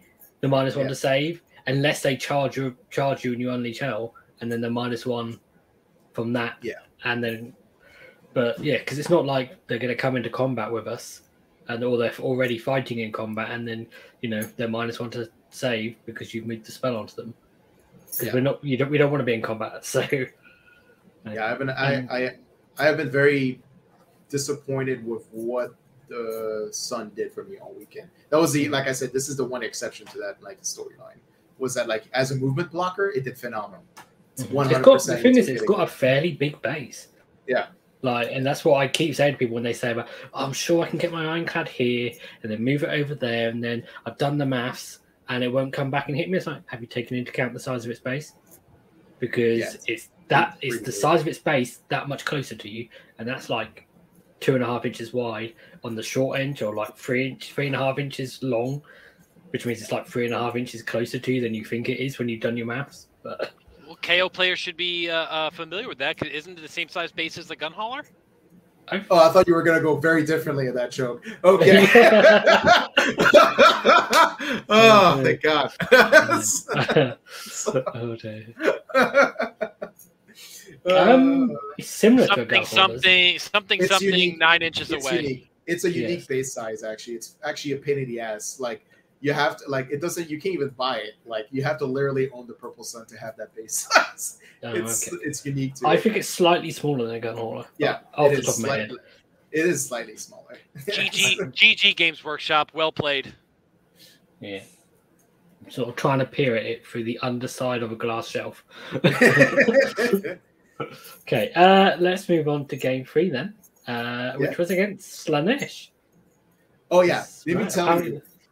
Let me tell you, Purple Sun does wonders against an army that has six up save. It's so great, so phenomenal. That's- uh, uh, yeah, so Slaanesh, I'm guessing you were probably like, well, uh, fairly happy about, about playing against Sl- Slaanesh?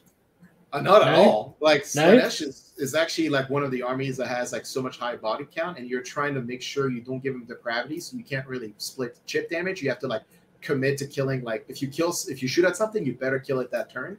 Uh, because if it like you're tr- like the especially Islis has such a high depravity engine that like you do not want to like give him extra depravity when you can avoid it. Right? So Okay. Slaanesh is a pretty hard matchup usually. I have to admit, I don't know a huge amount about Slaanesh. I just know that ev- that like they've just been the whipping boys and for for so long. yeah, Um, so he had uh, well, first of all, he was Invaders, uh, Lurid Haze. Um, had the general was the contorted epitome, uh, or or epitome, whatever you want to say, um, with uh, feverish anticipation and oil of exaltation and flaming weapon, and that is the hero that was bonded to an incarnate. Um, he of course had Sigvald, um, and then he had a blade bringer on uh, a Seeker Chariot, two units of 22 Bliss Barb Archers because they're special and they had to have weird unit sizes, and then a unit of 11, and then two units of five Centaurs. Uh, all of that was in Battle Regiment except for the five Centaurs, according to his list on Best Coast Pairing, which they didn't, they could have been in the Battle Regiment, I think. So I'm not sure why he didn't, but I'm guessing I don't know whether that was because he felt like he didn't need to be a one drop, or he wanted to maybe. But and it might have been an issue with the list. Did he play it as a one drop or did he play it as three drops? I'm pretty sure he played at three drops because like we rolled off and I won the roll off and that made me get, get to choose. No, he got to choose who goes first. That's right. He made me. Yeah, he got to choose. Um, It, so it might have yeah. been just some sort of like issue with the list pairing software, whether it was the app or Best Coast. Now I'm trying to think if there was something else in this list that prevented him from being one drop. I think there was something else that we're just Well, the- missing on that sheet. The Krondspine, Uh, sorry, what? the Incarnate. Oh, you No, but no, no. could have Like, like, yeah, he, I think he had a six unit in there. Yeah, but he definitely six- couldn't have been a one drop, but he could have been a two drop. He, the weird thing is that neither unit of Centaurs was in the battle regiment. But Interesting. anyway, And, Anyway. and for anybody who doesn't know, Centigors are just extremely fast with a 14 inch base move. Mhm. Um, yeah. Oh, they're great screens. Phenomenal. Yeah, large- um, and then cavalry bases, they yeah they just spread themselves out. Yeah. And they can he get so drunk that they get plus one to hit, but also plus one to hit against them. That's literally their rule. Is they're so drunk that they're excited. Yeah, they're from also- Boston. Yeah. They're from Boston. Matthew. There you go. There it is. Five Sully from Southeast. Yeah. There you go. uh, okay, yeah, and he had the same endless spells as you. So Yeah, another battle yeah. sun and another burning head. Um, and this was on uh, won't back down. Yep. Uh, which is lengthways with six objectives, and it's the one Yep. with all the extra rallying. Which Shout is out to the late great uh, uh, Tom Petty from the Heartbreakers. oh my That took god. a little while That- for me to that start felt- correct. that felt like- Uh, That joke hit like a lead balloon. Yeah. It just took us. It took too long for it to click with me. wait, wait, Matt. What's heavier, a one pound lead balloon or a one pound balloon? Uh, hmm, Oh, come on! I'll get back to you on that.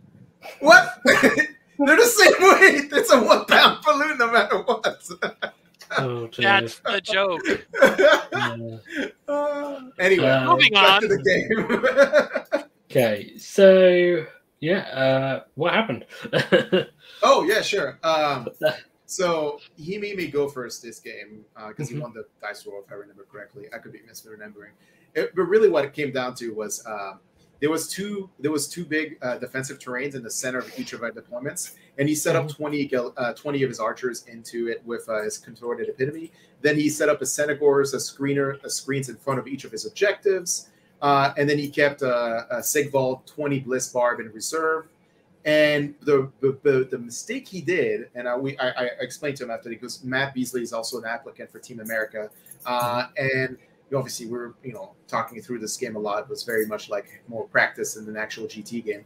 Uh, he's, he deploys Incarnate in the corner of one of this deployment because he was afraid I was going to try to de-level it turn one.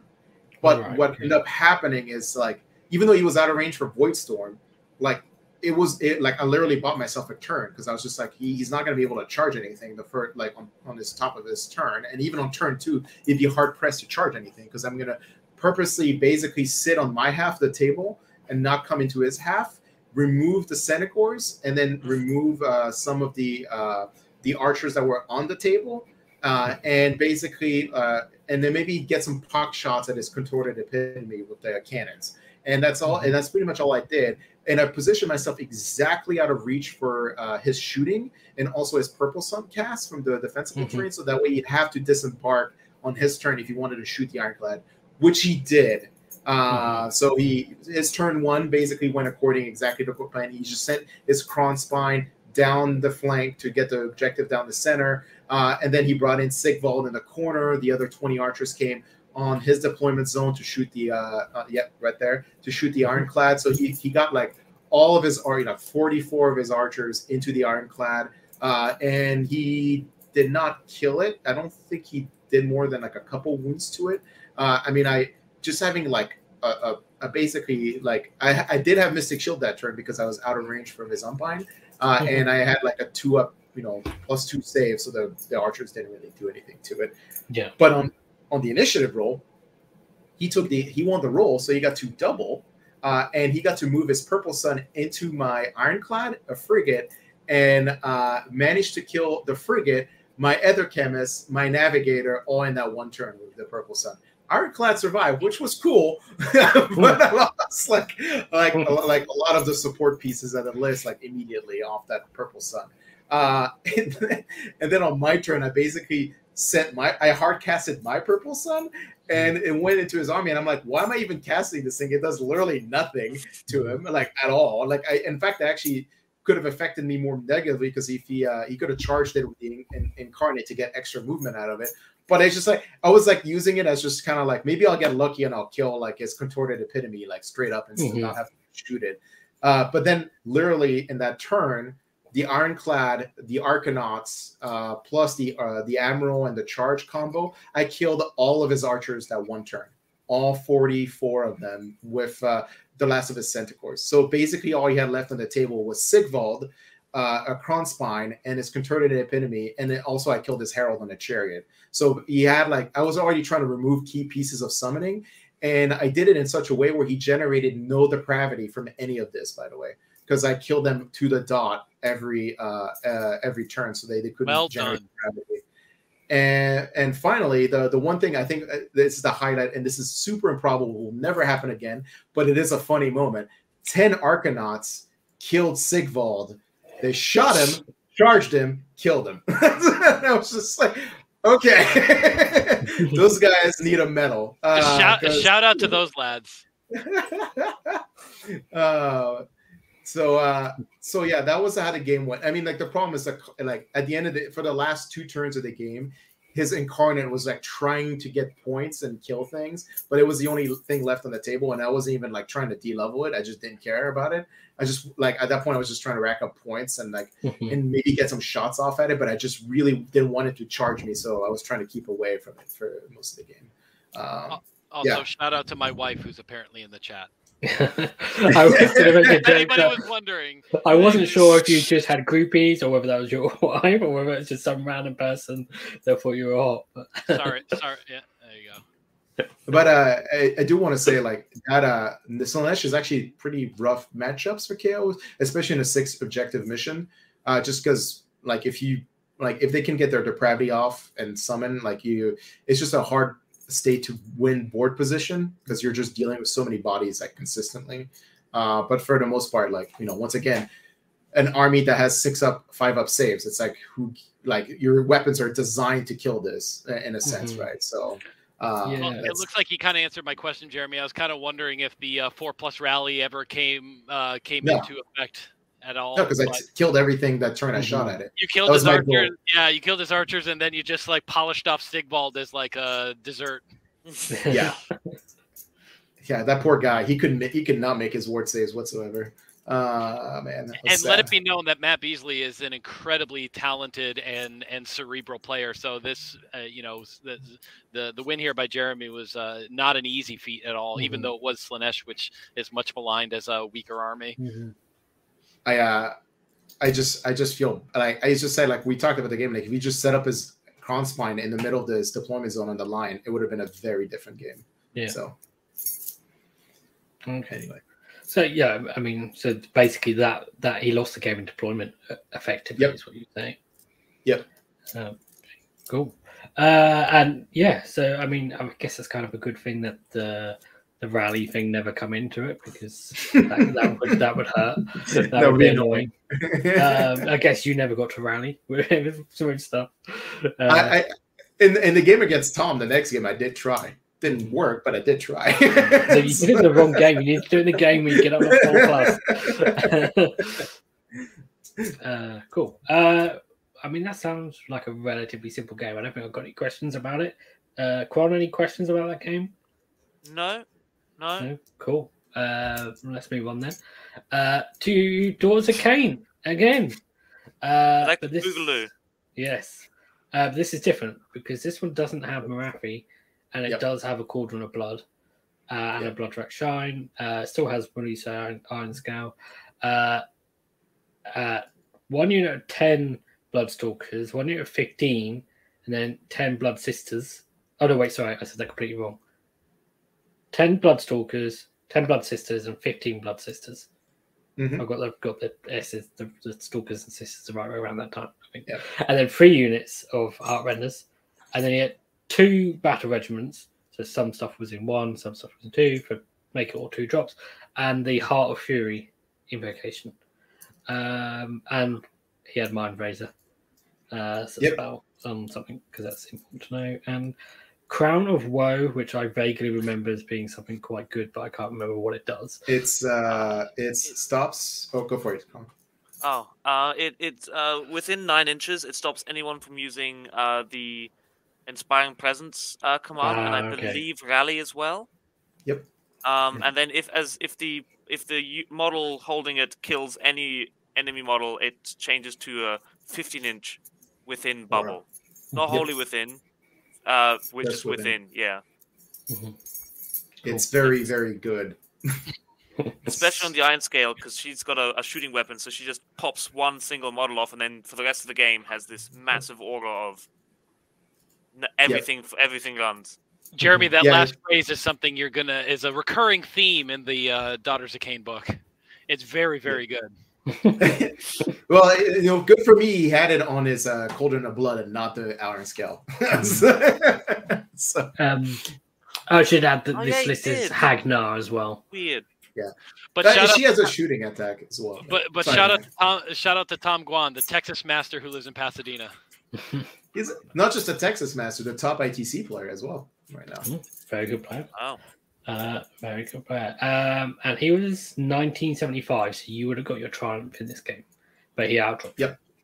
Yeah. Uh, and this was on the mighty and the cunning, Yep. um, which is the one where you get two VP for each enemy Galletian veteran you kill, uh, or Yep. three if they're on an objective, which is uh, um, interesting because it's not just if they're on the objective, it's if they're contesting the objective. So your Arkanauts in the ships don't count for that. That's right. For that extra VP. Yep. Um, Yo- so yeah. uh, Sorry, I was gonna say uh this is another like one of those things that we talked about earlier about like how KO has like a native a natural scoring point advantage in missions Mhm. like these where it's just like I don't get penalized for my stuff, but you get penalized for being on the objective as a Galletian unit.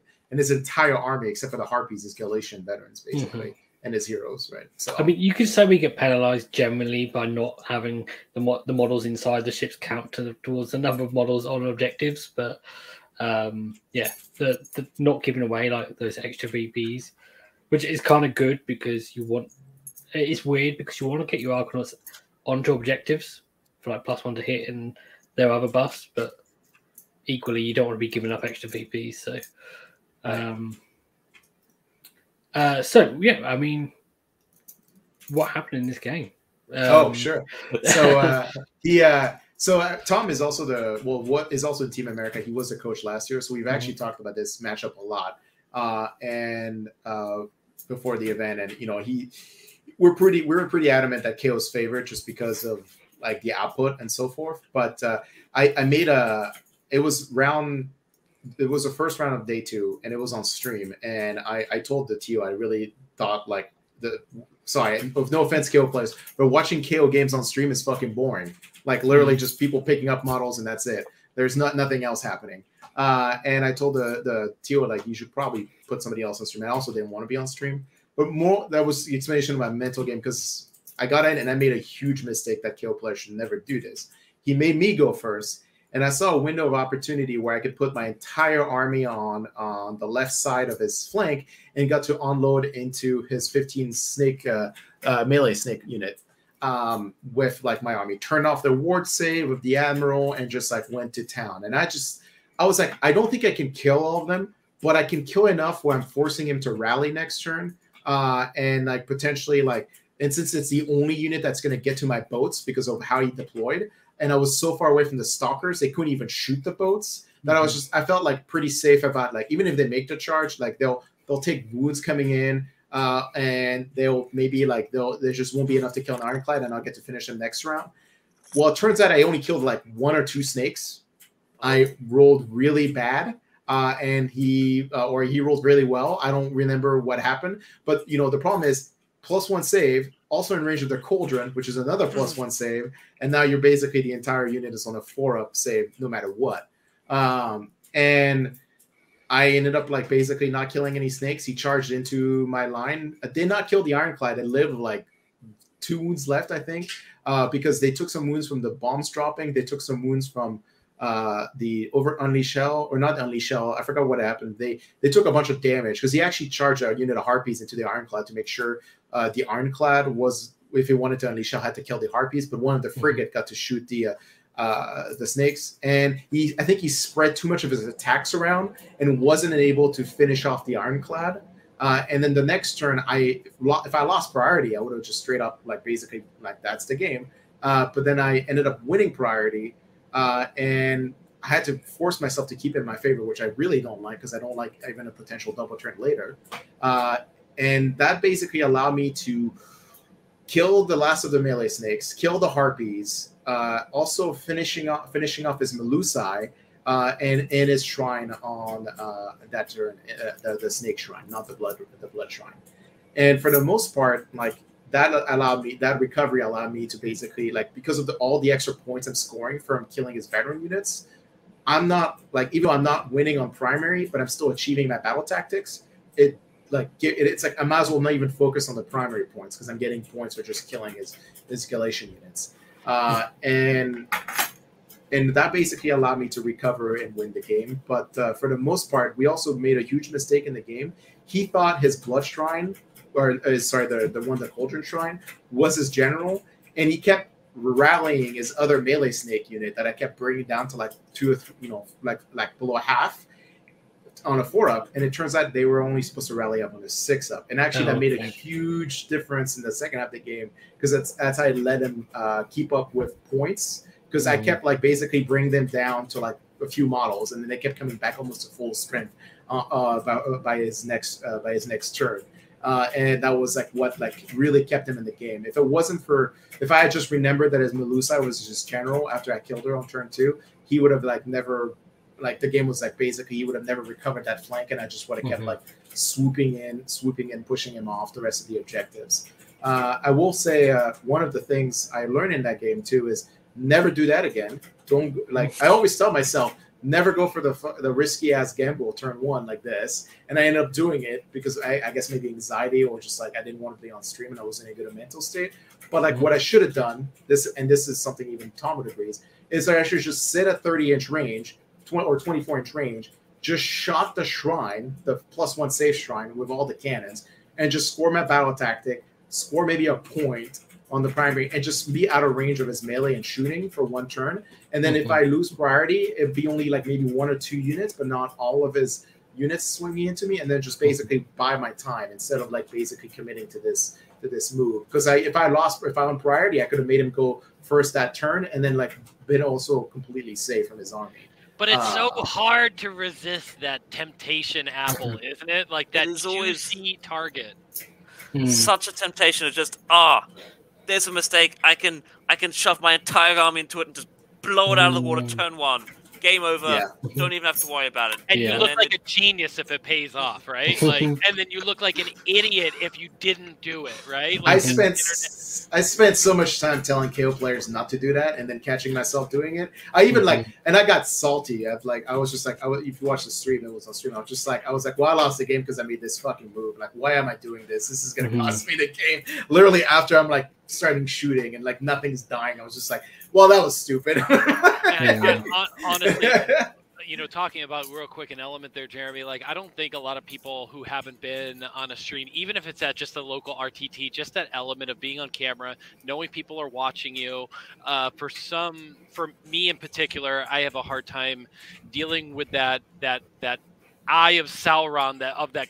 I just feel like everybody is criticizing every move that I'm making, and it can really be uh, quite an element that you're not prepared for when you enter uh, a competitive event like like Sure. this one. So you know, just just understanding that you know it can be it can be hard to deal with for some people, including myself. I struggle with it. So Hundred percent. Yeah, you yeah. just start question like questioning things like because you I I, I, I want to make sure that everything I do on, is is right, and I, I'm, I'm Mhm. Yeah. definitely playing hundred percent by the rules. You start questioning stuff that like like Yeah. boats can fly high, right? That's uh, yeah, yeah, I, I, I didn't can- dream that, did I? Hang on, let me let me just check. Okay, yeah, yeah, yeah. okay, cool. Mm. I will pick up my ironclad. Yep. yeah. yeah, I Um, did that the next game. For sure. Um, it's it's an awkward one because sometimes you have to make a decision, like whether to just go for it or not. Yeah. And I think oftentimes the correct decision is probably not to. Yeah, But that's equally- The there is the opposite, like because you can go for it, which is like one end of the spectrum. If my hand will be visible on screen, and there's the correct thing to do is sort of maybe be at like 30 inch range, but the other thing you can do is you can just kind of sort of sit there and do nothing, which is I've done that before, and I was just like gave away turn one. They kind of pushed forwards, but in a very defensive manner, and I was like, okay, I've got the turn. I can either literally just pick three units and run them, like back in, you know, Yeah. before the GHB, pick three units and run them, and kind of do, anything because I'm safe here. I've deployed very well, yeah, or I can go balls deep for want of a better expression, and it will probably be a mistake. And then so I, I, just sat there, I'd just done the little running thing, thinking, oh, this is very clever. And the roll off come along. He won the roll off and then gave me the turn. and then I was like, yeah. Whereas if I There just, yeah, maybe I shouldn't have done that. Really, is, the uh, best thing to do is just sort of do something in between. to probably. Jeremy's point, to Jeremy's point, you have to remember that there are five turns in this game, not Yeah. two or three.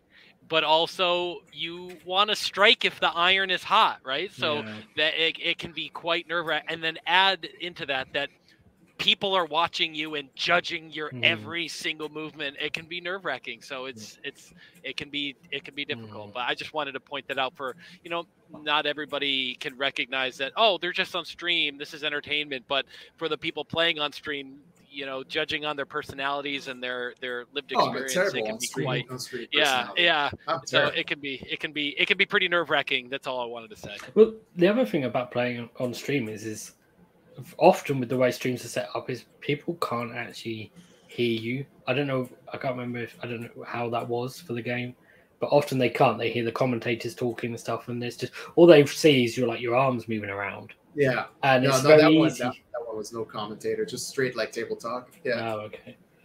But yeah, I The- mean, that it's oh, I hard. just- It's easy for them to judge, but they, you know, you don't have necessarily sometimes always a voice in it to Yeah. like talk through what you're thinking or whatever as well.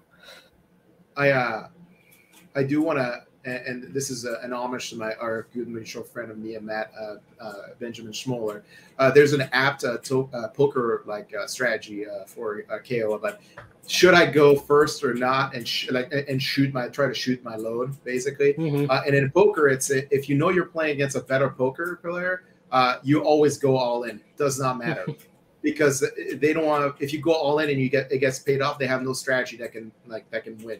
Like it doesn't matter because you're just you're you're just luck based at this point. So like that's why I tell like that's basically why I tell my the KO players who ask me like about how to play. Like, well, if you're playing against a better player, and you don't know what the hell you're gonna. You don't have a. You don't see a path to victory. Just go all in and see if it pays Mhm. off. Because like, eh, that's not what I would do. But like, if you can't see a path to victory, then that's Mhm. that's the only option left. So, uh, Yeah. I mean, you've got to do something, yeah, um, you, and you, you can. There's only so long you can sort of think about it before doing it, and then you've got to make that decision at some point. And know. hopefully, you make the right one. well, I I won the game, but I yeah. guess I, I No, don't I feel just like mean- I, I don't feel like I should. I played that game well. I even said at the end of the stream, I'm like, I don't think I played that game well. Yeah. So. Well, I, I- I meant that more as a like a general thing. Like once you make a decision, so hopefully it turns out to be the right one. You mean the dice, you know, can always have a factor as well. So like Yeah. you could go, you can go and do it against the same army on the same battle plan, the terrain set up in the same way, and do the exact same thing multiple times. But sometimes it will pay off, and sometimes it won't, purely because of the dice. Um, Yeah. So cool. Um, should we move on? Is there any questions about this? No. I mean, no, cool. So last game then was against Nighthaunt, who, who are flavour of the month at the moment. Alex, or I mean uh, Jeremy, have you ever played against Alex before in a round five of a GT? I, I don't. I think this is a precedent. I think Alex only has one victory against me in a round five of a GT out of like the 11 games we played for finals at GTs. Uh, So- for con- for context, who uh, people who are not intimately aware of the inner workings of our of our gaming group in one particular part of the country, uh, Alex Gonzalez is a member of the Corsairs, um, and him and Jeremy uh, play each other live in Portland. regularly. Yeah, We both yeah. live in the same city. So, Okay. Okay, so had you have you played against his list before then? yeah, yeah, yeah. Actually, I, I, I helped him like build this list, uh, Okay. and we've we've practiced a lot together. Uh, so we, I, if, if you like, you asked me at the, beginning of every mission, how do I feel against like uh, that army? Uh, Nighthaunt, you, would think has like the four up ignore uh, rend is like a good mechanic to to to counter KO, but it turns out like they just don't have the bodies to basically like take full benefit of that. I most of the games when I play against Nighthaunt, I don't have a problem with them as KO because you can just kind of like just attrit them down. So there's just even though they might ignore half your damage, like every wound that goes through is so punishing to that army because it's just a volume of shots you have, and they just don't have enough models on the table to really be like. Uh, uh, like the game of attrition takes a toll really quickly on them, Mhm. basically. But uh, it kind of depends on whether they can roll that one four up as well to bring half a unit back as well. Yeah, Um, it's an interesting matchup uh, because I think the last time I played against Nighthaunt since the, the book changed, um, like the, the opponent said, "Oh, I don't really want to play this KO. KO. We think as KO as being a hard matchup." And I was thinking, well, there's a lot of things about this matchup that are hard for KO as well. So it's Yep. kind of like this interesting one where it's uh, it's kind of bad but also good for both players. It's kind of like this. I mean, you'd almost say it's a fair matchup in some ways. I don't know. Do you- I There's two, there's aspects of from each perspective where like, God, I just don't want to play against that army, and then also, oh, that's actually not a bad uh, synergy I have against that army, but it works both ways. Yeah, You've got some yeah. pros and cons for both for both players, I think. Um, so I mean, let's quickly go for the list. So he has a, a Spirit Torment as his general, Master of Magic, Arcane Tome, uh, Seal of Saish as his uh, spell, another Spirit Torment, um, and a Guardian of Souls with the uh, Midnight Tome and uh, the Shade Mist spell, uh, all, and then also a Krulghast Cruciator. Um, Three of those are in command entourage, but the way the list is set out on Best Coast pairing, I'm not sure which three, and one of them is in battle regiment. Um, um, and then he has uh, four units of 10 Bladegheist Revenants, a unit of 20 Bladegheist uh, Re- Revenants, 10 Hexwraiths, and 5 Hexwraiths. Uh, and it's the 10 Hexwraiths and the 20 Bladegheist Revenants that are in Bounty Hunters. Um, and then a Purple Sun. Yeah, and his you've got Battle Regiment, Command Entourage, and Bounty Hunters. So he. I think uh, he only had. I think he only had two units of five Hexwraiths. I don't think he had a unit of ten. I don't remember a unit of ten in our game. That's fine. It's- uh, yeah, might yeah. misread it. It, it doesn't. Um, it doesn't. It's. It, There was a lot of units, so I was trying to. Well, Yeah, We, yeah, we, it's- we went pretty far into the show without a typo, so you know I consider that Pretty good. Yeah, pretty yeah. good. yeah. I mean, I haven't spelled our- Hexwraiths wrong, so we'll take that. Uh, so, uh, 1970, so you would have got the triumph again. Uh, Yeah. So there is, I mean, you say they don't have the bodies, but there's a lot more bodies than your list. Yeah. So uh, the the big the big problem with uh, like like I said, Nighthaunt. It's a, first it's a multi-objective mission, so he can't fully go like YOLOing all the time because it's yeah. So it would like closer to chess, uh, and and for the most part, it's an army that like the way the deployments works. Like the KO gets to pick the engagement, not the Nighthaunt player most of the time, and like if you just collapse a flank. Like the way Alex approached the game was correct. He basically put his 20 block in the cruciator reserve, try to see like what would happen, like make the charge off the drop to try to kill a boat, take a point, and apply the pressure and get to dictate the flank that we're going to be fighting maybe for the rest of the game. Pro- problem is um, the only juicy target I gave him was like uh, like this boat on my corner objective in the back, and like so he deployed the entire like 20 hex raves on literally my short edge, my short board edge deployment which mm-hmm. basically meant like the rest of my army was just kind of walking around that block and just mowing down its like l- smaller units as time goes on. And that that 20 man block spent the rest of the game trying to catch up to the rest of the army doing all the killing. And the thing is, he, he was taking my objectives, but I was always taking objectives back. So there wasn't like we were just trading objectives. I wasn't like holding down and just trying to like I was just basically saying, oh, I got 20 guys in the rear chasing me. I'm just going to keep going forward and just mowing down like yeah. through. So was it uh, kind of the game just kind of moving in this big sort of spirally Yeah, exactly. type thing? Yeah. Yeah. yeah basically and uh and and you know like i said like one between the combination of mortal wounds from the ram the turning off ward save from the admiral the uh basically mortal wounds from bombs the small shots from the arkanaut actually play a huge role in Nighthaunt matchups like Mhm. like they just like the volume of shot just goes through their through them very quickly uh, because you don't need quality shots against Nighthaunt, you just need high volume shots. That's the way to basically make the four up more like like closer to the average. It's just increasing how many four ups he has to make. Not like that's why like armies that struggle against Nighthaunt are usually the ones with high quality shots and low volume. And that's like Mhm. yeah, if you roll slightly above average on a four up, you're like, I guess I'm just not doing anything. But Mhm. KO doesn't isn't an army that really suffers from lack of volume. You have literally nothing but volume, uh, and that's the uh, that's kind of like the reason why I think like okay, like I know like uh, the Europeans are terrified of Rania, but like not everybody rolls like Rania. Like it not not all Nighthaunt players make like sixty to sixty five percent four ups. I love Rania, but I've seen her games on stream and I'm just like, holy shit, that's a lot of four ups. not everybody makes those all the time. Just roll Yeah. better. Just better. roll You better. too can be on Team America.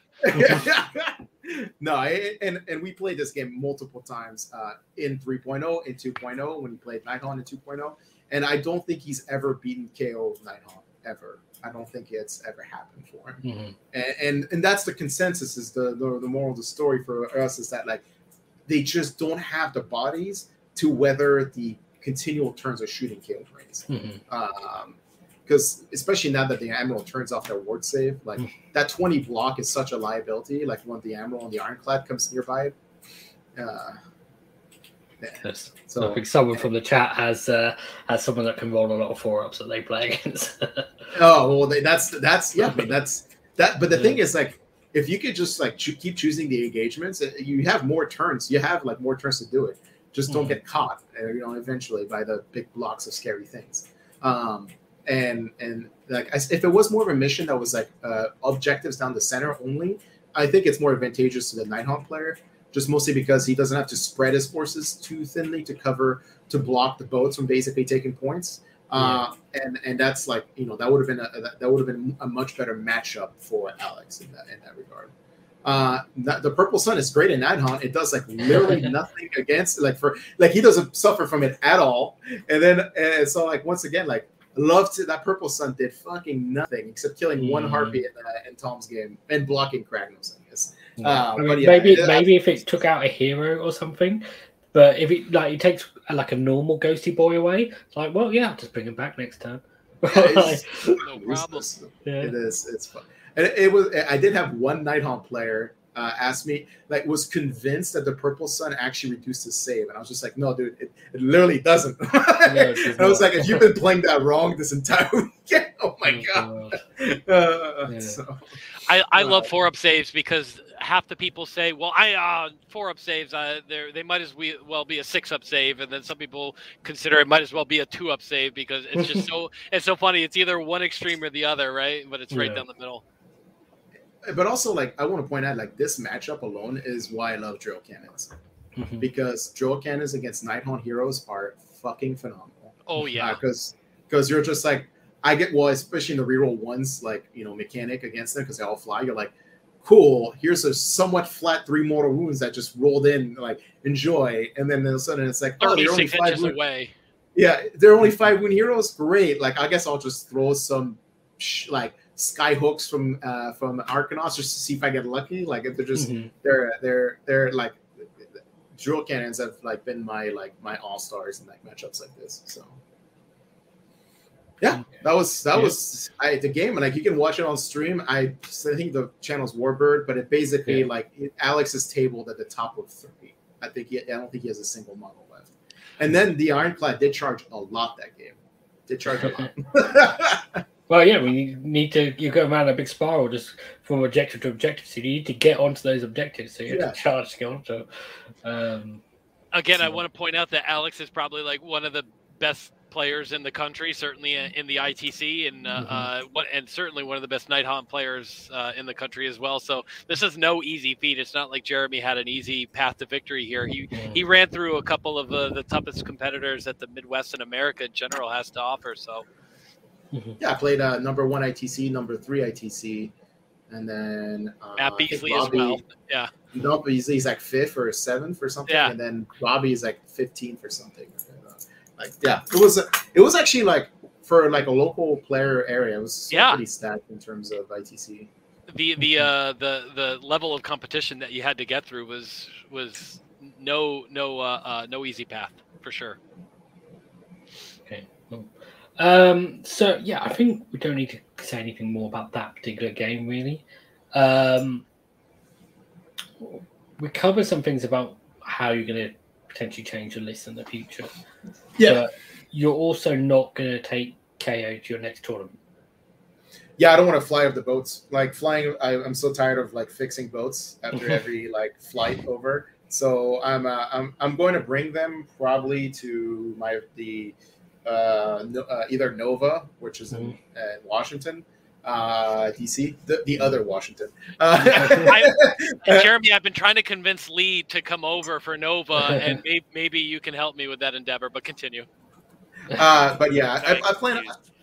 I, I plan on I I plan on like bringing KO as often as I I, I- I just don't want to fly too often with them. They're, Those those boats are like Jer- they're they're, pro- they're professionally painted. I don't want to I don't want to like, Mhm. like damaging them more. you're you're making me very very nervous because Kyle Caleb is coming to uh, Boise Cup and he's flying with my ironclad. So you're not inspiring any any confidence right now.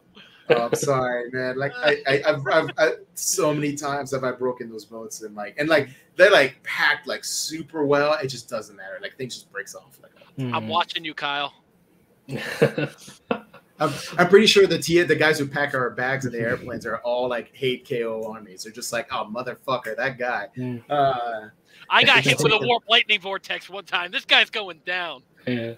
I, I, I only ever take models on carry-on luggage. Like th- Mhm. that, they, I, I've stopped take putting them on the like underneath the plane. Full stop. Yep. Yep. Uh, that's why I, if you can find one of the, uh, I think the manufacturer is Sabol, S A B O L, Army Transport. Uh, it actually is the exact dimensions for an American TSA carry-on bag. So that's what I, I, I stocked up whenever I can find them on Mhm. good deals. So I'm hoping that just saves my ironclad when Kyle comes to Boise in a week. I, uh, I I did I did kind of want to repeat the, the thing I did last year that I didn't even know I was competing for. I won best KO at ITC last year, and I didn't even like know I was competing for it. Uh, so I wasn't even at LVO to pick up the award, and apparently like my team brought back the award for me. I was just like, I didn't even know I was competing for this. Casual KO winner. All right, that sounds good. Uh, but no, it it'll be fun for. I, I mean, like I love. I would like to win something with dwarf factions. Like that's like Mhm. that's my go-to thing. I, I have a dispossessed army. I'm literally building up right now to try to win for next year. Okay. So, so you're st- sticking with KO, but just not for the ones where you had to fly, basically. that's right. Is- that's right. yeah. We just we just we just hammer things. hmm We don't have axes. We just hammer them. Yeah. I'm trying to convince Lee to fly over for one of these big events, whether it's Nova, which is a little bit easier because it's closer to the UK, or, or even LVO because it's more time. But one of these days, one of these days. I mean, I, I would say probably I don't know when these tournaments are, but if it's this year, it's probably out of the question. But uh, LVO is technically next year in January. I think I think uh, I think Kron and you should come to LVO because it's somewhat affordable to fly to Vegas, and it's also a lot. Of, I would say easier fly for Kron, Mhm. but no. I forget- I've, I've, I've done, look, I've done my international trip this year. May, Yeah. maybe next year. Okay. It's Well, next year, guys. It's in February. So Okay. yeah, Just- or Jan- late January. Before the end of the year, I have three weddings to attend, two of which are mine, and then uh, all Well, sorts of things. Yeah, all sorts of things going on, and it's All right. just, yeah, it's All right, so what I'm hearing from you, Lee, is you're committing to 2023. Then just kidding. I'm just kidding. I I heard a rumor there was some some of you Americans coming over to Sam Morgan's event in August.